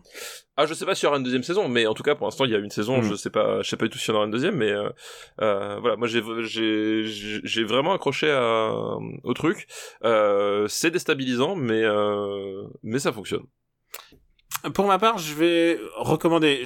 On en avait déjà parlé avec euh, Benji euh, dans After Eight. Euh, J'ai enfin fini Avec la. qui? Dans quoi? Je réponds pas. Dans quoi tu disais After quoi? J'ai j'ai enfin vu pas. la troisième saison de Castlevania. Ça, tu connais, c'est bon? Ah oui, Castlevania, oui, j'adore un, très grand jeu de Sega. De Capcom. D'ailleurs, tu ne pourras pas si bien dire, mais je crois qu'ils ont récupéré les licences des pour faire en dessin animé, pour euh, faire euh, Devil May Cry et compagnie. Donc euh, d'autres d'autres jeux que que tu aimes bien. bah voilà, d'autres jeux d'Activision, voilà. Voilà. Putain, arrête, arrête. Et alors, le, le truc qui m'intéressait dans Castlevania, c'est que j'avais plutôt bien aimé la deuxième saison. La deuxième saison était vraiment intéressante. Et elle se terminait euh, bah, par euh, par le château de Dracula et donc tu peux t'imaginer euh, tu peux t'imaginer ce qui arrive si tu connais un peu les jeux Oui, que, que peut-il bien se passer avec que cette peut-il histoire bien de se château de- passer avec un chasseur de vampires qui arrive dans le château de Dracula Dracula, ça. qui était euh, une fin de seconde saison qui était assez épique. Et là, la troisième saison, c'est complètement autre chose. C'est euh, qu'est-ce qui reste des généraux, euh, des généraux vampires qui ont trahi Dracula et, euh, et qui sont en train de, de s'entrebouffer les uns les autres? Qu'est-ce qui reste de, de tout ça quand une fois que bah, t'as tué le grand méchant en fait? Et c'était pas si mal pour une saison sans grand méchant en fait. Il y a un vrai talent dans, dans l'écriture. Je pense que s'il y a un truc qui n'est qui n'est pas génial dans cette série, c'est un peu ce qu'on appelle le pacing, c'est-à-dire le, le le rythme, c'est-à-dire qu'il peut il se passe pas grand-chose en fait si tu regardes les il, le Trevor euh, Belmont donc euh, le un peu le protagoniste va arriver dans une dans une ville et il va passer il va passer six épisodes à juste regarder à espionner des gens qui gravent des trucs sur les murs quoi. C'est vraiment il y a, y a, pas grand chose pendant ce temps-là Alcard il est en pleine dépression dans le château et il essaye de vivre de vivre pleinement le fait que bah, c'est le fils de Dracula et, et que que la vie va être compliquée et mélancolique pour lui euh, mais c'était c'était vraiment intéressant. Le, je me demande euh, à quel puisqu'il y a une saison 4 qui doit arriver et que euh, clairement il y, a un- il y a une fin en cliffhanger dans la saison 3. Euh, donc oui, tous les épisodes ont été écrits euh, par Warren Ellis et Warren Ellis, bah, le problème c'est qu'il a été un peu called out pour son attitude, pour ce qu'il a fait dans le passé. Visiblement, ça n'a pas été un mec exemplaire. Donc comment va se passer la saison 4 Euh, je me demande euh, comment ça va, ça va se passer. C'est un cas très rare où c'est une seule personne qui écrit tous les épisodes, alors que d'habitude c'est plutôt des poules de scénaristes. Et euh, on trouve un ton un peu Warren Ellis, c'est-à-dire un, un ton presque pas dédaigneux, c'est-à-dire c'est un peu respect, c'est respectueux de Castlevania, mais les personnages sont dédaigneux de ce qu'ils sont en train de faire. Euh, ils ont une espèce de, de second degré de lecture et c'est euh, c'est assez c'est assez intéressant. Si tu t'intéresses à Castlevania, de toute manière, il y a plus rien de Castlevania qui sort. Konami a tué Castlevania. Maintenant, il y a plus rien de Castlevania. Il y a plus de jeux Ah, mais Castlevania. dis-moi une chose que Konami n'a pas tué en fait. Euh, bah, il y a un jeu de baseball japonais qui s'appelle Powerful Pro Yaku. Ça, il continue parce que ça rapporte de l'argent. Ah d'accord, voilà. non mais je veux dire, mais même même PES, ils sont, enfin Konami, ils sont Même- dans la rue. Même, Même c'est- c'est ouf quoi. Même PES, ouais. c'est même même là ils arrivent pas, tu vois. C'est qu'est-ce qui s'est passé à Konami? Enfin c'est c'est ma boule hein, quand même. Les choix éditoriaux de il y, a- il y a vraiment un je pense qu'il y a- dans dans le dans le futur là euh, désolé on digresse sur le jeu vidéo mais il y aura vraiment un, un, un- un- un- des dossiers passionnants à écrire sur mais qu'est-ce que qu'est-ce qui a bien pu se passer euh, chez Konami euh, passant d'éditeurs euh, cultes hein, parce qu'ils ont ils ont des licences euh, Bah, je- Suikoden, Suikoden, Castle- Castlevania, Silent Hill, euh, Contra. Metal Gear, Contra, et, et, et puis aujourd'hui, je, qu'est-ce que quoi? C'est Ouais, voilà, c'est- c'est voilà. Et donc du coup, ce qui se passe avec Castlevania, c'est la même chose qui se passe avec Streets of Rage. C'est des gens qui se sont dit bon, écoutez, vous faites rien avec ça. C'est ça, vous faites de la merde. Non, vous faites pas de la merde, vous faites rien, vous faites rien. Oui. Laissez-nous faire quelque chose. Laissez-nous, genre, oui, ok, on prend le chiffre 4 et on le met, ok, d'accord. Donc, euh, c'est assez intéressant de voir ce que, bah, justement, les Occidentaux peuvent faire avec Castlevania. Castlevania, qui est littéralement une anthologie des- de monstres, hein. C'est, Ah oui, bien sûr, ouais. C'est Ouais. rien d'autre. D'ailleurs, euh, je l'ai pas téléchargé encore, mais il y a Curse of the Blood, euh, Curse of the Moon euh, qui vient de sortir. Le, bah, le, le, le nouveau Castlevania par Iga, donc, euh, qui est un peu la suite de Bloodstain. Enfin, tu vois, c'est le jeu low- low-tech qu'ils avaient fait en 8 bits euh, pour faire patienter les gens qui ont acheté euh, Bloodstain à prix d'or en Kickstarter. Voilà. Oui, je me rappelle, Pour ouais, schématiser, c'est ça en fait. Voilà. Donc Ouais, il, vient, rappelle. il vient de sortir à l'instant, donc euh, écoute, euh, je vais je vais prendre un peu de temps et peut-être que je vais le peut-être que je, je vais je vais y jeter un regard curieux. Voilà, c'était tout pour Marocco, c'était Castlevania. Et donc j'ai oublié de dire que c'est dispo sur Netflix. Voilà. Et tu sais que je me j'ai j'ai commencé à regarder Jojo. Je me suis dit allez, ce Ah. coup-ci, je- ce coup-ci je vais regarder. ouais. Jojo. Bah moi j'ai j'ai lu le manga mais en- dans les années 90 quoi. Donc je connais toutes les histoires qui sont racontées. J'attends avec impatience le moment où on va arriver dans les chapitres que je connais pas puisque puisque c'est ça en fait. C'est une c'est un long long long euh, c'est un long manga fluff quoi. Euh, bah c'est tout pour aujourd'hui, mon ami. Euh, J'allais dire mon ami Benji. Non, je vais Non pas- mais oh oh oh tu veux tu tu veux de tu pour qui tu me prends là? Oh Sup- que Super ça? Clash Battle. C'est ça exactement. Je vais te taper moi. si ça bon, bon Max, où est-ce qu'on peut te retrouver? Je te déteste. Où est-ce qu'on peut te retrouver, euh, papa? Mais putain où je t'appelle Julien? Oh non, putain, non, non, euh, non, pas de nom, pas de nom, pas rien, s'il te Voilà. plaît. Euh, tu-. Tu, mettras un bip. Rien- oui, oui, voilà, pas de. Non, non, je suis trop la flemme pour mettre un bip. c'est beau ça. Euh, non mais euh, il m'appelle Max. Moi je suis consterné. Je suis consterné par ce, ce, ce, ce- voilà ce, ce, ce, ce soi-disant RPU euh, qui est en fait une, une entreprise euh, malfaisante euh, dirigée par un homme tyrannique qui n'a qu'un seul but, c'est faire du mal à ses amis, ses prétendus amis. Voilà, la il dernière fois qu'on a parlé tous ensemble, c'est moi qui ai prévu. Oui c'est vrai. T'as- tellement pris cher que tu es parti au milieu de la conversation. je- J'ai dit, allez, allez vous faire. Voilà. Je me rappelle. Allez, papa, que- où est-ce qu'on peut te retrouver si, Eh ben, on- si tant est on veut te retrouver? Si, si tant est que vous vouliez me retrouver, euh, donc bah sur le Discord du, du RPU, euh, sur Twitter arobase @g4pluginbaby, euh, dans Roctogone chaque semaine, à côté d'un type pas très intéressant, mais au moins moi je suis là. Euh, parfois dans After Eight, donc dans Super Ciné Battle, euh, dans le Growlcast, et puis dans Parle à mon Luc, on a on a fait un épisode réc- récemment sur Subway, voilà, qui est un film euh, que je pense on peut résumer simplement par euh, ah dans mon dans mon esprit c'était pas si mal. Oui, oui, oui. Dans, Dans mon souvenir, c'était pas mon si souvenir, c'était mieux que ça. Voilà. Hmm. Et c'est non, c'était comme disait cette euh, critique Amazon, à mourir. Et euh, bah, on vous remercie pour tout, on vous remercie de, pour votre fidélité. Euh, Merci à tous ceux qui veulent euh, et qui peuvent nous donner quelques petits sous euh, pour euh, euh, bah, sur patreon.com slash RPU qui aide à l'hébergement euh, de nos podcasts puisque nous sommes hébergés par nous-mêmes et, euh, aussi qui permettent de, bah, de payer des nouveaux matos. Je pense que je vais investir dans un nouveau micro, figure-toi, bientôt. Euh, voilà, on vous remercie tous bah, de participer et aussi de nous donner les deniers, par exemple, pour tous ces DVD de devoirs de vacances qu'on doit acheter pour ce qu'on appelle les deux. Enfin, ouais, ouais, c'est vraiment, ça nous aide énormément et ça nous permet bah, de, de garder la lumière allumée, comme, comme j'aime à dire. Euh, merci à tous. Vous pouvez retrouver le, le podcast aussi sur le site euh, Super Ben. Su- Super BFM Battle, c'est ça. Ouais. Aujourd'hui, c'était la dernière. euh, c'était la dernière sur RMC. J'ai vu. Ah, j'ai vu. euh. Ah oui, Richard Boranger, oui, je, je connais bien. T'es con. Et tu sais quoi? En plus, pour la prochaine fois qu'on fera une émission ensemble, j'ai révisé mon, euh, mon Richard Boranger. J'ai appris. Allez, quel- café Malongo J'ai fait gaffe que.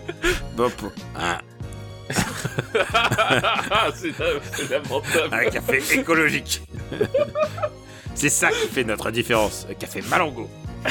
T'as vu, il est, t'as vu, il est, plus, Non, il est... il est plus posé. Hein. Ah c'est pas Boranger, du coup. C'est le mec qui fait Écoute, je vais t'imiter Boranger sobre. Tu fais Hein? Quoi? Non, mais déjà, c'est quand même un type, ça fait 20 ans qu'il nous fait croire qu'il boit du café. Tu vois. Ah oui, bien sûr. oui, c'est- bien sûr, bien sûr, du café. Oui, oui, c'est ça. Oui, il boit du café le matin, comme toi. Du, du, du Irish coffee, oui, mais.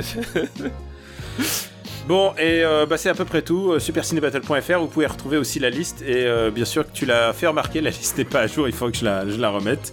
Euh, merci à vous tous. Et, euh, et on se dit à très très très bientôt. Je pense qu'on va enregistrer dans pas longtemps du tout, toi et moi, puisque Exactement. nous allons devoir faire un tout petit peu de stock au cas où euh, nous prenions nos vacances.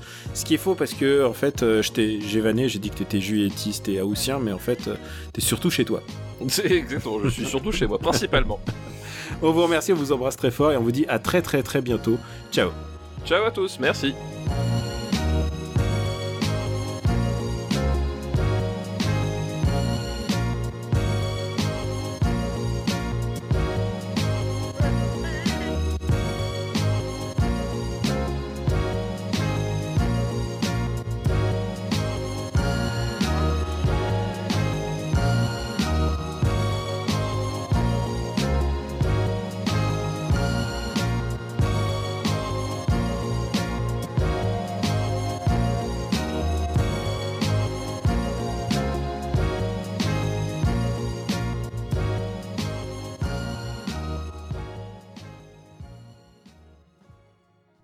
Et je pense qu'on devrait euh, dédier cette émission à Ennio Morricone quand même. Oui, on devrait dédier cette, cette émission à Ennio Morricone. Alors, s'il écoute les bonus fina- euh, finaux, il le saura. Voilà, mais j'adorais son travail sur la, la BO de Die Hard, hein, vraiment, c'était super. Ah, avec Alan Parker. Voilà, exactement, voilà. Bah oui, le, le film avec Stallone, là. Voilà. Putain, c'est vrai qu'on eh, on est en manque d'Alan Parker. hein. On pourrait euh, faire du Alan Parker, là.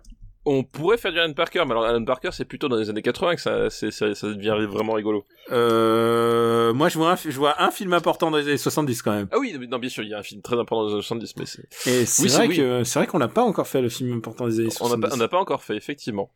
Bon, on a fait, euh, tu sais quoi, on a, là, juste pour faire le bilan, euh, avant que tu coupes, euh, on a fait tout Kurosawa dans des années Mais- 70. Et, et tous les on. a Et fait, on. a fait tous les on dans les années 70. Voilà, voilà. On Et peut on pas, a- voilà. Et on a fait, euh, ouais, ouais, non, et on a fait 50% des Malik des années 70. eh, c'est pas mal. C'est ah pas ouais, mal. je pense que, je pense qu'on a, Je, je pense qu'on on, on, on a Mm. bien... On, a, on a bien fait notre quota, là, tu vois. ouais. Ah non, il y a encore, il y a Bugsy Malone qu'on n'a pas fait aussi. Euh... Ah oui, c'est vrai. Hmm. Non, non, il y a, il y a quelques films intéressants à faire. euh, de... Et on a fait 50% des, euh, des Jacques Demy aussi. C'est vrai, des années 70 Ouais, ouais. Et euh, ça va nous valoir, et, et- et quand on fera les 100%, ça va nous valoir quelques courriers. Oui, parce qu'en plus, là, honnêtement, on, on, on a, on, a, on a fait les plus importants des années 70. Hein. oui, c'est Je, vrai. je veux dire, le reste... euh. Non, pas le plus important, non, il y en a un qui est très très important pour tout le monde. De quoi, le joueur de flûte de Hamelin? Non, mais non, non, mais... ah non, attends, les demoiselles de Rochefort, c'est 70 Ah, c'est ou les années 60. Ouais, c'est 60. Ouais. Ah oui, c'est donc, les années euh, 60. ouais, oui, oui, oui, oui. Non, non. Ouais, euh, j'ai l'impression de voir une barre de, de progression là, de clip, clip, clip, et on on n'a pas tout fait Sam Peckinpah des années 70 par contre. non, on n'a pas fait tout ça Peckinpah, non, non, effectivement. J'ai envie de faire un peu plus de western, euh, et en fait j'ai envie de m'en remater, donc euh, du coup, bah écoute, ça sera Mais l'occasion. par contre, par contre, eh, je crois bien qu'on on- on a fait tout Carpenter des années 70, non? Non. Non, on a- Non. parce qu'on a fait Halloween, on a fait Dark Star, et... Euh... On a fait Dark Star? Mais oui, on a fait Dark Star, bien sûr. On a fait Dark Star Je- Ah non, on n'a pas fait Assaut. On n'a pas fait Assaut, et non, euh, on n'a pas attends. fait Assaut. Non, non, Assaut, on n'a pas fait. Ah ouais, donc il nous- non, il nous en manque. On a Et fait nous- Halloween, Ouais, on a fait Halloween, on a fait Dark Star. on a fait Dark c'est ça. Star. Ah non, pourquoi je confonds avec Dark Star Euh, Ah oui, parce qu'en fait, euh, je confonds... Ah, c'est mon téléphone. C'est ton téléphone. Quelle honte. Bah, c'est la musique du générique de The Office. Oui, j'ai bien... non mais merci Attends. Oui Coucou. Ça va, ça va, hein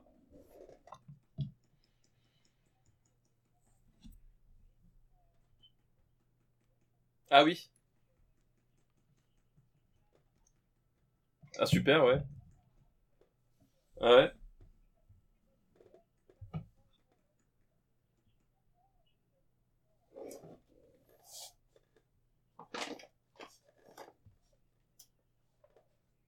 Ouais.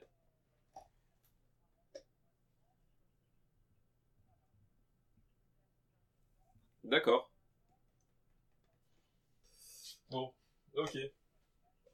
Ça marche, bon courage, bisous. Ciao.